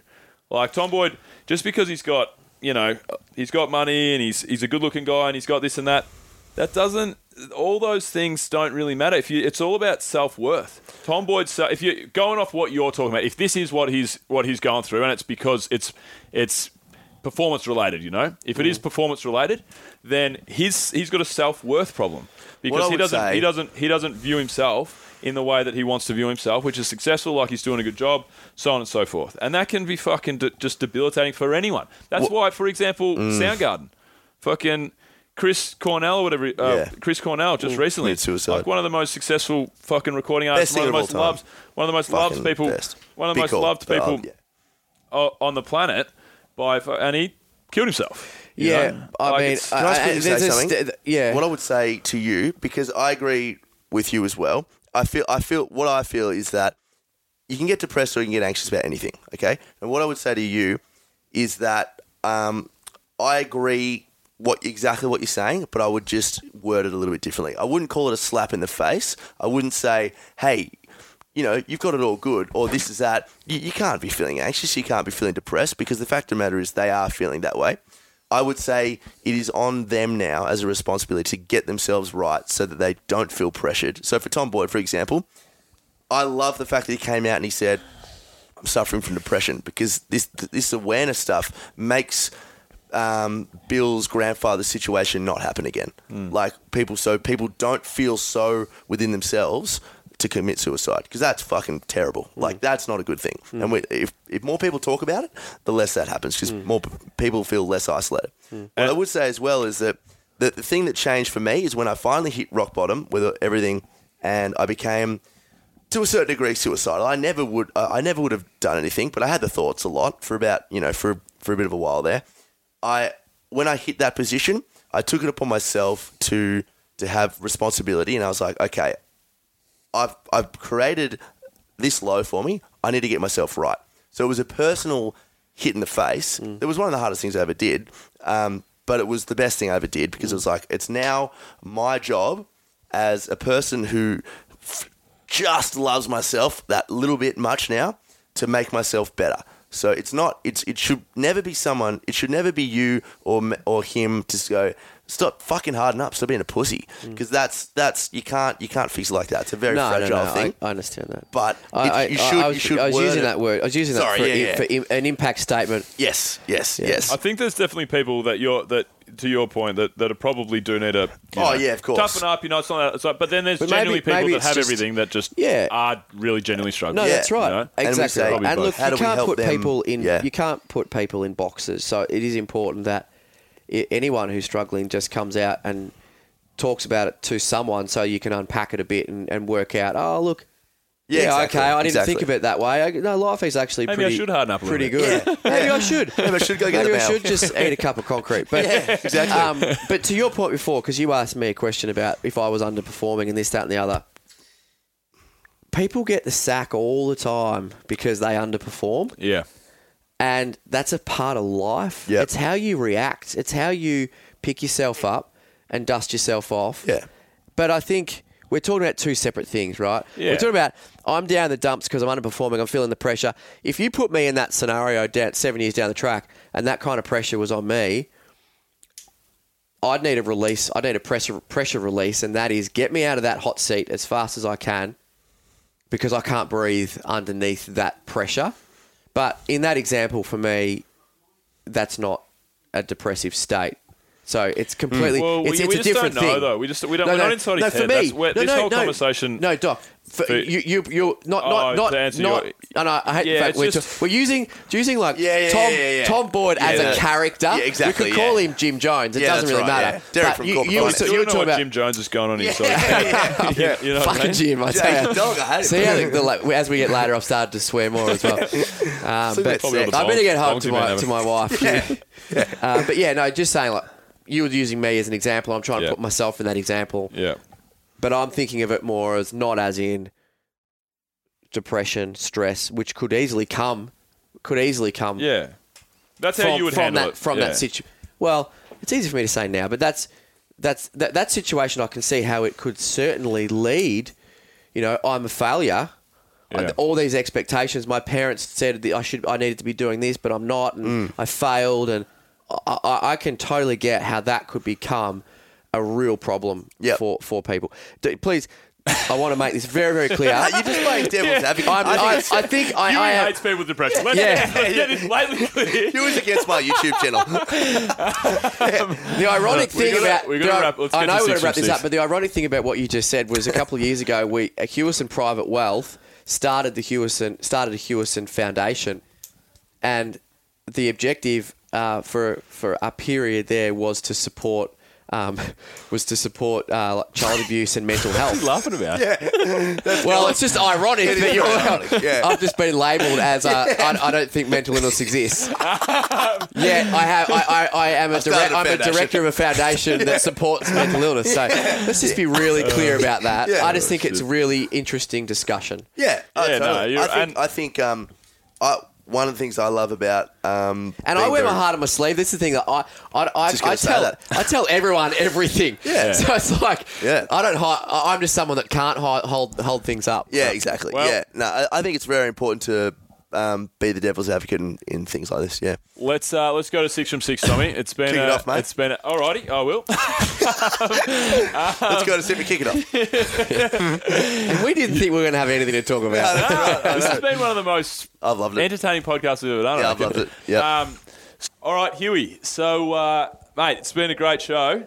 Let's uh, let's wrap it up. Let's wrap it up with some six from six. Are you ready? I'm ready. Let's do it. Uh, Alrighty. So, my first question, mate, is uh, favorite travel destination anywhere on the planet that's your uh, absolute top of the pops. Yeah. Um, my, uh, I'll, I'll say my wife, my, my fiance at the time and I, Joey, last year. Where's that? Hey, Yeah. My fiance is just trying to get my regional coast timeline right. Tasmania. here. No, uh, last uh, June, July, we went to South America, Mm-hmm. and um, yeah, that that blew my mind, blew all of my expectations. So you know, like uh, Argentina, Mm. Peru, Colombia. I mean, I know you, you want you wanted, oh, you said destination, so we'll, we'll Mate, call it we'll call it say South America. like. We did Say we didn't even you get like. to Brazil, Mm. but um, uh, you know what I find? I, I was talking to someone like I was in. It just shows might show my age, but the other day I was chatting to this this uh, young young lady in a cafe. Um, Hang on. uh, who served who served me coffee. Okay, okay. and and I overheard someone talking about um, Machu Picchu, and she was like, "Oh, I've never heard of it," and I'm just like, "Seriously." Mm, that's insane. Because if Get when out. you do Get that, out of your cafe. you do that hike and you stand up on the top, even though it's not even one of the highest points in, you know, in that region, Mm-hmm. 2,400 meters, I think. But you watch the sunrise come up over Machu Picchu, Mm. and it's one of the most touching, like mm. if you want to call it spiritual or whatever, but just touching moments you'll mm. ever experience. It's epic. And to think how they built that thing in, in, in like such a short space of time, like the whole Inca Trail was built within 100 years. Mm. Yeah. and it's like so yeah that would be and chile we finished off in chile went snowboarding in chile. Sick. like an hour from the airport you are you can be on the mountain and it's some of the best skiing in the world. That's right. Good answer. So my second, uh, my second question is dream destination. So somewhere that you haven't been that's absolute top of the bucket list. um mentawais Mentawais. You've never been to trip. Mentawais? no i've been Thought to you would've been sumatra there. Yep. which is further north um but yeah boat trip on the boat trip on the Mentau boat trip up in the Mentawais is Yeah. on my absolute to do list. Yeah, I've been With to a the, baby uh, due in October, I don't know where it's going to be going on, mate? Hey, babe, Yeah, hey, you, uh, want, you want to get there in the next uh, six weeks? Hey, Joe, congratulations. have you done? Have, have you yeah. been there? Yeah, I've been to the Mets. I, I stayed in the playgrounds area. So Kandui, rifles, bang bang, all these kind of breaks. Um, I follow pussy. I follow Kandui on um, the resort Kandui Resort, that's where I stayed. on on Instagram, That's and it's right, just Dave. like it blows my mind. So, so I was on a land based camp. Yeah. Because I, I just don't like being. I get a little cabin feverish on a boat for that long, and so and it was a little bit cheaper to be on a land camp. So I stayed on a land camp, and every day I woke up looking around. I'd go, "What the fucking? This is That good. it- oh, it's It's that It's- good, it's and just I, I hard to just see it on explain. photos. But correct me if I'm wrong. Is it um, is that is that left hander out the front? Is that their own, or or Yeah. can boats arrive? My, I- Nah, it's no? not their own. Nah, no, that, no one has like um, no one really owns. There's because there's all different land camps that, that sit in front of all different breaks. Yep. Some of them are pretty pumping. Um, nah, I don't. From what I remember, I don't believe it's their own Yeah, okay. break. You know. I know there's some. There are some that. Or, or it's like maximum of a, you know like a certain number, and yeah, they I think they work together. The boats Yeah. work together to a degree, you know. Yeah. And I think like you might get priority. Like if they've got a boat there and the max number's like 15 people Mm-hmm. on Kandui, which is Kandui's Kandui's the Kandui's the left. Hmm. Kandui's left, and Kandui is that pumps. That's one of the best waves in the area. Yeah. Um, so I think they get like you know they get preference, but it's like yeah. And I think the guys all communicate and work together and, and stuff. But I don't think anyone like owns. Well, maybe they do. I, I don't know enough. Yeah, about it. anyway. But it's so sick. It's fucking great. Yeah. Um, my third question, Huey, is um, any book that you like to recommend to people? Can be any sort of book, just something you've really enjoyed. Um, God, what have I read recently? Uh, This better be I've got, good. a, I've got, a, I've got, a, I've got a mental, I've got a mental blank. Yeah. Did you not have this prepared? That's gold. yeah, I just had a blank. I mean, I mean, you know what? Look, look, you would have. I'm sure you would have had other guests that have said this. yeah. But The Bible. the four-hour work week, Yeah. which I is know. which is as good as a Bible, by the Totally. way. If you, it's one of the it's one of the greatest life hacks you'll ever read. 100%. It is a good one. And anyone that says that oh it doesn't apply to me um, is just being completely ignorant and narrow-minded. Mm. Um, but 100%. even you to be able to take bits and pieces Oh, out of it, like for example, um, like batching, Yeah. like things that you have to do at different times or that come up throughout a day, like checking your emails. Yeah. Mm. For me. Um, living out of your inbox is the greatest inefficiency any every human being just about unless you're working on the tools uh, it would experience. And so to actually shut off something like your email and just go, you know what, I'm only going to check it twice a day for 15 Yeah. minutes. Mm. So you know, like batching as a concept. Um, yeah, it's a it's an amazing book. I've got to read it again. Totally. Could- I've, I've read it twice. I've read, and, read and listened. I've, I've three assistants in the Philippines, and I never would have even contemplated that without reading the Four Hour Work Week. Yeah, Mm. And you know how efficient and like financially how valuable that is to Adventure Fit Travel. Like those guys get paid well, but we're able to get epic Mm. work done through through like you know outsourcing your uh, your work to, and that was all that all came to me through the Four Hour Work The Week. whole, Um, the whole, like, you're exactly right. Like, you, you take what you want from it, but I, I got the whole minimalism Hmm. concept from it and the whole sort of online work from it. I mean, my goal is to have a job completely online where I'm working in the Maldives and I'm trying to, like, monetize the business online. But even just getting rid of all the shit and the clutter in my room. Um, I mean, now I only own clothes, a bu- uh, computer, a guitar, and uh, and a couple little things here and Yeah. there. Like it's just so much easier, you know. Oh mate, you know it's so funny. You know, I'm, I'm I'm going down a um, I'm going a pre- going down a pretty deep rabbit hole at the moment with with uh, with one on the way. Like Yeah. got married last November and one on the way, and and and I've got no problem with that at all. Of course, looking for, can't, can't wait. But you you can fall into that. Uh, that that that that danger of just like you just start to accumulate stuff Yeah. Yeah, for the totally. sake of it. Yep. And I mean, I'm I'm literally. I mean, I don't know what, whether Jo, uh, my missus, I don't know whether she gets frustrated with me, but Mm. Um, I'm forever like bagging up clothes. Yeah. Like if I haven't worn something for six months, I'm like, there's Yeah. a pile, See you later. and it's just sacred heart mission, sacred Yeah, heart up mission. top, up top pile. straight off. And so you're like you're trying to, you're doing a good thing as well, Yeah, but yeah. I just I, I can't stand clutter. No. And and but to your point, like yeah, I mean, I, I, I think of someone, and he's oh, and, and this is like totally like this is not a this is not a paid advertisement, ladies and gentlemen. Yeah. but, but Dave Driscoll, and I, I look at that guy, and I just like I props to that guy. I love him. You know, like he was in his mid thirties, and he decided to basically get rid of all his crap Mm. back in Texas and start traveling the world. Yeah. And, Yep, totally. and now he's, but I, I mean, I would say that he's still what what he has got now in Bali with his gym and whatever was a, a manifest. He, he manifested that, like Yeah. he wanted to do that. Yeah. You know, 100%. Good looking guy, really sociable. Yep. picks up a whole lot of traveling contacts around the world through his travels. Then he lands in like the hottest tourist destination in Southeast Asia and says, "Hey, I'm opening a gym." Yeah. And I mean, you, you, you just have to follow that guy on social media to see how good his life is. And, uh, and and he he designed it. It Yeah, didn't it doesn't happen by chance. He legitimately, because he lived with me two summers ago for about four or five, six months. Like we don't talk that much anymore, but we were, you know, near on best mates. He legitimately told me exactly one hundred percent what he wanted to do with his life, Mm. what he, what he planned to build, the dream for it. His dream was to have the premier training facility in Mm. Bali. He wanted to have it a Reebok sponsored gym. He wanted to get athletes from all over the world to come because it's such a sick facility, great place to train. It he is a great do- gym. I And he do wants to do that. retreats out of there, and he's And he's just started that too. yeah, and he's just so, and he's he's he's pretty a- much done it all now. As much so as he, he plays great. the I'm a vagabond, you know, like blah blah blah. I- He's an entrepreneur, and he would he, he would agree. He would obviously own up to that as well. Mm. Uh, and uh, you know, like you know, it, he didn't. It was very good business acumen to see that opportunity there at the time because for anyone that's been to Bali pre Wanderlust, CrossFit Wanderlust, or whatever it is, Yep. you had CrossFit S2S. Yeah, that's right. Which was an actual shithole on the side of a road. I turned up there one day and there was just a cleaner there, Yeah, and all yeah, the yeah. stuff's out there. I'm like, oh, can I train? And like, Yeah. it was ridiculous. not but on. Yeah, like yeah. So I mean, I wouldn't be surprised if he read the four hour work week Yeah, at some yeah, yeah, stage. for sure. Tommy, you're up. Uh, so, Huey, what do you like to do when you have some downtime? Go surfing.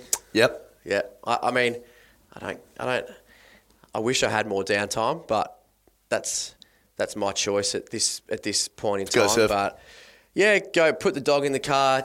You know, even Oh, it's a bit rough, mate. She's a lovely lady. That's fine. and I wasn't quick enough. in this I wasn't quick enough to correct it yeah, either. yeah, yeah. My dog, my, my lovely wife in the front seat, and No, my, my Hungarian Vizsla Henry in the back. and right. um, no, but I mean, hanging out, with you, hanging out. Henry. In all honesty, like.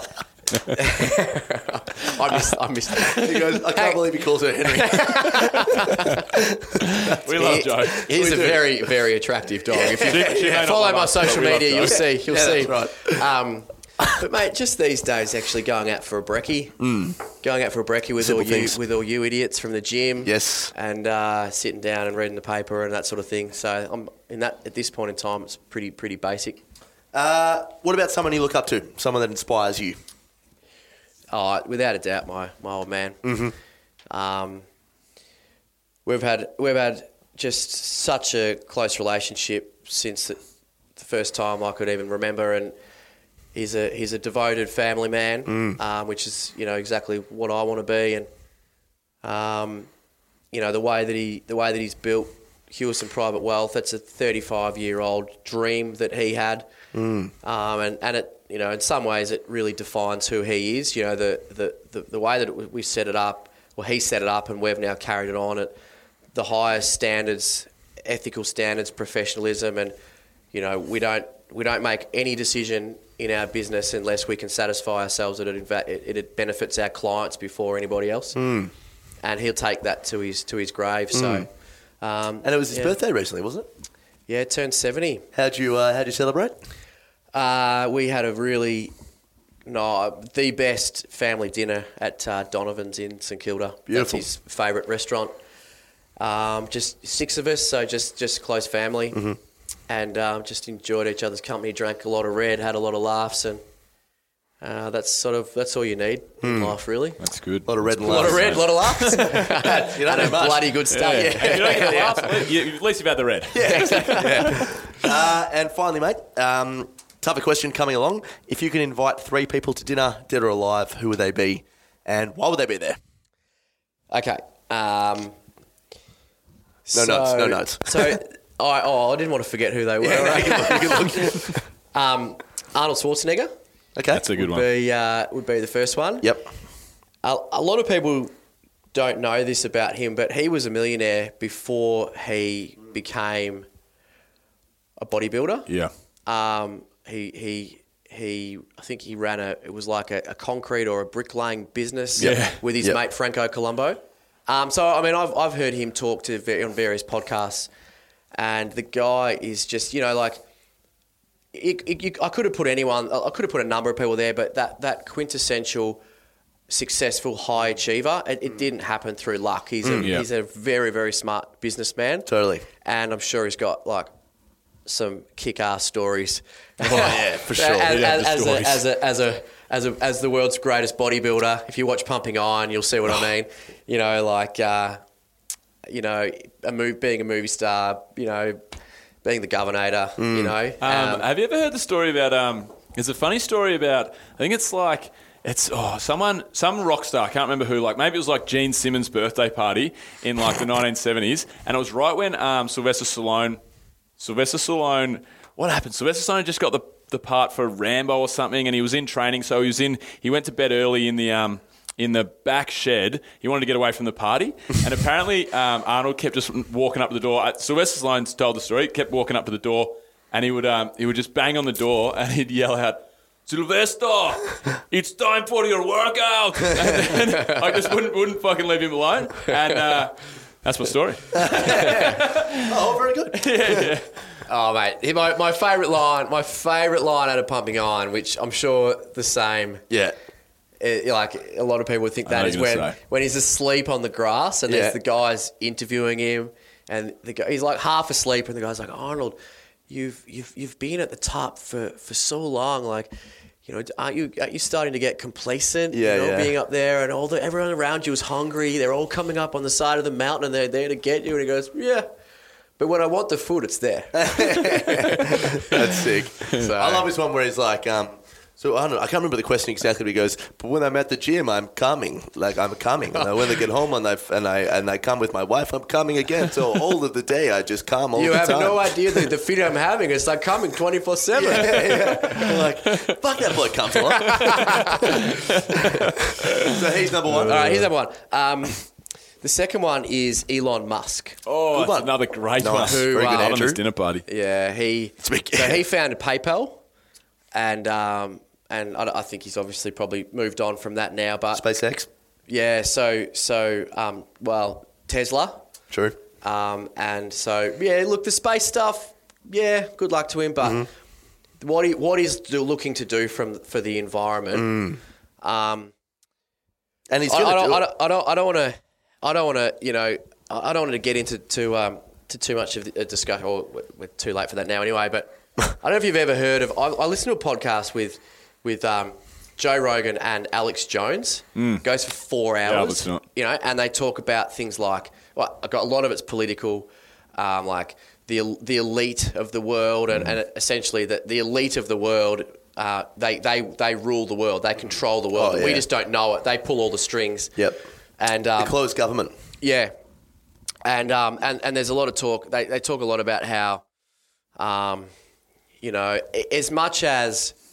As, as much as uh, you know the environmentalists and clean energy and electric cars and all that sort of stuff, they sound really good and you know great great concept. But um, essentially, the, the the elite that rule the world, uh, whether it be oil oil magnates or you know whatever, I mean they they will always control the outcome. Yep. And and then you come bring that back around to someone like Elon Musk.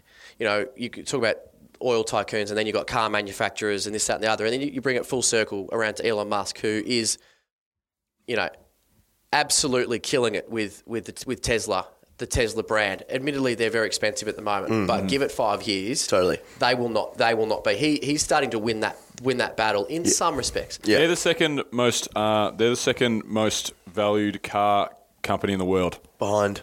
Uh, I forget who the number one is, but they're the number one car um, car dealer car, car company in the world. Sorry, is I can't remember who it is. Uh, you could rattle off a name. I'd be able to, I'd say yes or no probably, but um, I, I valued it like forty-seven billion dollars or something. Tesla's now valued at forty-five billion dollars. Isn't that Tesla's, insane? Tesla That's- within a year will be the number one. The, the, the richest car company in the world, and only And growing in leaps and bounds. And the business model itself, we have a new model coming up. You know, we have the, the, the Model S coming up or whatever it might be, the one they released it not long ago. And there's a low cost version on that too. Yeah. So it's much more affordable. Um, they took deposits on that like m- several years ago, $1,500 deposits on those cars. Half a million people took them up. Yeah. Paid Elon Musk their 1500 bucks and they didn't, that he hadn't even produced a car yet. Yeah, yeah. So he just, there, there, there's your cash flow. Totally. Yeah. And but but also now the Tesla there was there's obviously Tesla batteries, but also what I'm pretty excited about is the the Tesla um, roof tiles, yeah, they're which, sick, aren't which they? apparently like a, a, a, a much stronger and Got a can- lifetime warranty. Yeah, yeah, yeah, and and can oh they yeah they fired they fired bullets at them. And, Yeah, yeah. Um, but, but What, what they're- they? I don't know. This. Well, they're, they're they're like solar panels. Okay. but they're roof tiles. They look like tiles. you put them. you put them on They your have, roof, they have and they, they Spanish, look, that's they have your Spa- roof. they have Spanish tiles, they have slate tiles, they have anything. Yeah. It looks looks So- the exact same lifetime warranty. Yeah, like this this guy. So I mean, why do I, why would I love to talk to him? I mean, I mean the other thing he's got he's got a boring company, Yeah. right? So he's boring huge tunnels underneath Yes. Los Angeles. Yes. that you're going to be able to. You see his post the other day in, I've a ca- s- in, in the car down there, through yeah, it? in the in the in the tunnels. It's so the, Yeah. the, the, the the mind of this guy. He's a Steve Jobs of our generation, Yeah. and I'd just Oh. love to know where what his what his plans are for Yeah. all of us for the future. So know, um, my mate know- and I actually uh, did a tour of SpaceX in Silicon Valley. I slept through it. Uh, Bill slept through it. Yeah, he'd had a big Shame night on before. you. Yeah, I hooked, had a- hooked it up and then slept through it. He, and he certainly hooked it up the night before. yeah, a couple of uh, couple of sessions. um, we uh, we did a tour of it, and we, we saw like where his desk is, we saw like where he sits, and, and all this sort of stuff. And so like just entering the mind of Elon Musk Yeah. can be fascinating. Like you said, sometimes he just sits under his desks desks and like looks up at the top of the desk for like hours. Like people that are working there just see him doing this for like Yeah. hours. And I mean, he's just a, a weirdo, but just obsessed. You know, I just finished his book, Huey. Have you read his book? no, not Good. yet. Fucking great. Really good. it. Yeah, it's it's one of the best. It had been on my shelf for ages, and then one of my mates, Drew, who's read everything, we were talking about it, and he goes, "Oh, mate, it's one of my top five. I said, "Your top five? He's read everything. Yeah, I said, yeah. Your top five? He goes, "Yeah, my Wow. top five. So I read it straight away. It's fucking outstanding. Mm. I gave it to a chick in here today. Actually, I brought it in. Um, but you know, with the um, with the SpaceX, It's been a very long six he's- from six. He's yeah, he's totally he's totally. So you know how he's re um, basically he's totally reinvigorated the automotive industry. Yes. He's done the same thing with the space industry. Oh, yeah. So they build everything that everything that they build, they built from scratch. He's They like, do. okay, all that shit that NASA's doing, Yeah. that technology is 40 years old. Yeah. He goes, and they, that, NASA used to get everything made all over the world, put it all together. Elon Musk was like, fuck that. We're making it here in Mm. Mate, he- America, he- in house, and they brought He the- makes his own carbon fiber. they, they brought the cost of, of a s- fucking of a space shuttle down Mm. by not only did they bring it down by like fucking a thousand percent. Now they're also reusable, obviously. Mm. So that makes it that's a that's a fucking Yeah. fifty thousand percent perfect investment, Yeah. yeah. and so he his contracts are all for like government contracts Mm. now. So.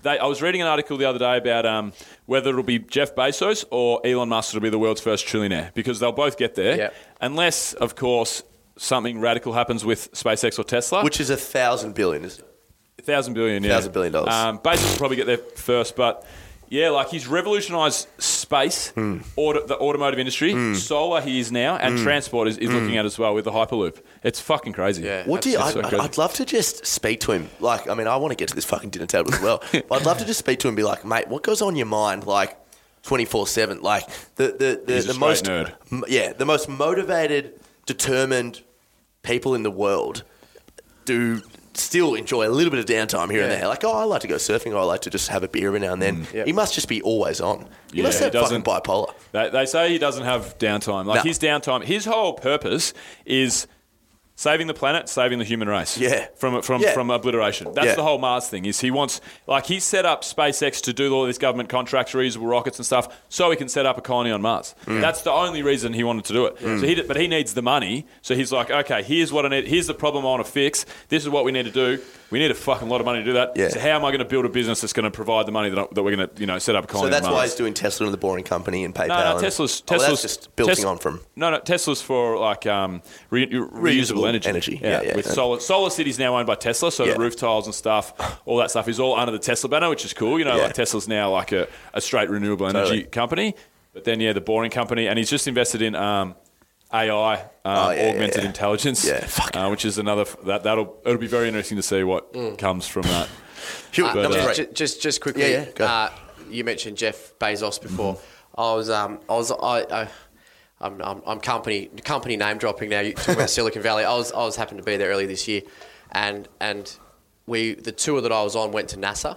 Yeah. And we we're talking to them, and they actually said that uh, that uh, they've got their own story as it relates to SpaceX. But the point that they made about Jeff Bezos is is that um, Amazon is nothing more than an, than, a, than an avenue to get him to space. Yeah, When he was a kid, he actually said, or just before he created Amazon, he said, "I want to create, I want to create a company that makes me enough money that allows me to get to space." Mm. Yeah, yeah. So yeah. he already had it all mapped out. Yeah. Just that's just his facilitator. Yeah. Amazon's just his facilitator to, to get him there. So anyway, but so sick, um, the third person, um, I'll, I'll sound like a, I'll, I'll, I'll go back to my my uh, my uh, investing roots here and, and sound like a nerd, but um, Warren, I'd have Warren. I'd Okay. want to have a have a session with Warren Buffett. Have a sesh, yeah. yeah, yeah. yeah. Before he, well, you said dead or alive. He's still alive at the moment. He's, Yeah. he's a bit ancient. Not but- after this dinner. um, but I mean, he's you know no. Even if you got insights off him, and he's read, he's written books and whatever. But I mean, there's not exact. There's no formula to what he does. Hmm. It's uh, he just knows ha- what to look for. He's he's like Rain Man. He's Hmm. got a he, he's got a form of. I won't say autism, but he's, He's like Rain, he's like Rain Man. he's like a sa- savant. He's a yeah. savant. Yeah, he, he well his his ability and he spends six hours at least six hours of his day every day reading company reports. Oh, so wow. You got to have a feel. Good luck to him. Yeah. uh, can't can't can't Siri just give it to me, but um, but you know he, he got he literally built his his his company Berkshire Hathaway from donuts. Yeah. he he, he wasn't he didn't come from a rich background. He's a, he's he's the richest man in the world. yeah. So um, yeah, So so, I mean, I'd love to take some of his secrets back to uh, to uh, Hewison Private He was Wealth. super, very good. What's his net worth, Huey? It's it's around about sixty five billion. It's a lot of fucking money. Uh, He, he, him and Bill Gates, they they kind of drift. They compete depending on stock price, and Jeff And Bezos, Bezos now. now. as well. Mm. Bezos was the was the He, he was one. the richest man for like a day, Yeah, and then his stock price fell. So Um, Well, Huey, where can uh, people find you? And anything you want to plug right now, mate? I know something you should plug. Get around it, mate. Oh, Get around it. No, mate. That's Come on. that's just. Here we I'm, go. a, Give ma- I'm an amateur tickets. at the moment. No, oh, look, I don't. I don't. I, I'm not pushing any barrow at the moment, but I mean, my my social media is just Andrew Hewison, Twitter, LinkedIn, Yep. Instagram. What you're talking about is my vlog, my my I was YouTube. talking about your Pornhub subscription. Oh, actually, well, but, that uh, too. Fantastic. Yeah. Um, my uh, my YouTube channel, which Yes. is also Andrew Hewison. Lucky that's just not a common name. Yeah, you're got it all yeah. got it all sewn up. John Can't Smith. get Bill Kerr anywhere. But, um, Muhammad. Yeah, just uh, playing around with uh, some of those vlogs. So if you if you if you care to go and have a look, They're good. I do like them. I like your most recent one actually with your old man. That's how I knew you had a 70th, birth, 70th birthday. so yeah, yeah. Good. Oh, well, that's uh, that's been good fun. cool. Thanks, Huey, boys. thanks so much for coming on the show. Appreciate it. Thanks for having me. And uh, that's a wrap. Alrighty. Thanks for listening, guys. If you're a first time listener, please subscribe. If you're a multi time listener, please uh, also subscribe. And also leave us a rating and review. Uh, don't forget to also check out the show notes if there's anything that you want from this show. And also head to www.adventuretravel.com forward slash radio for the show notes. And head to quarshcreative.com, use the code radio with the guys, get a free SEO report or exist, existing um, brand report. Head to audibletrial.com forward slash ADVF radio for 30 days and a free audiobook with Audible. And head to adventuretravel.com and use the code word radio for 10% off any and all trips. See you next week.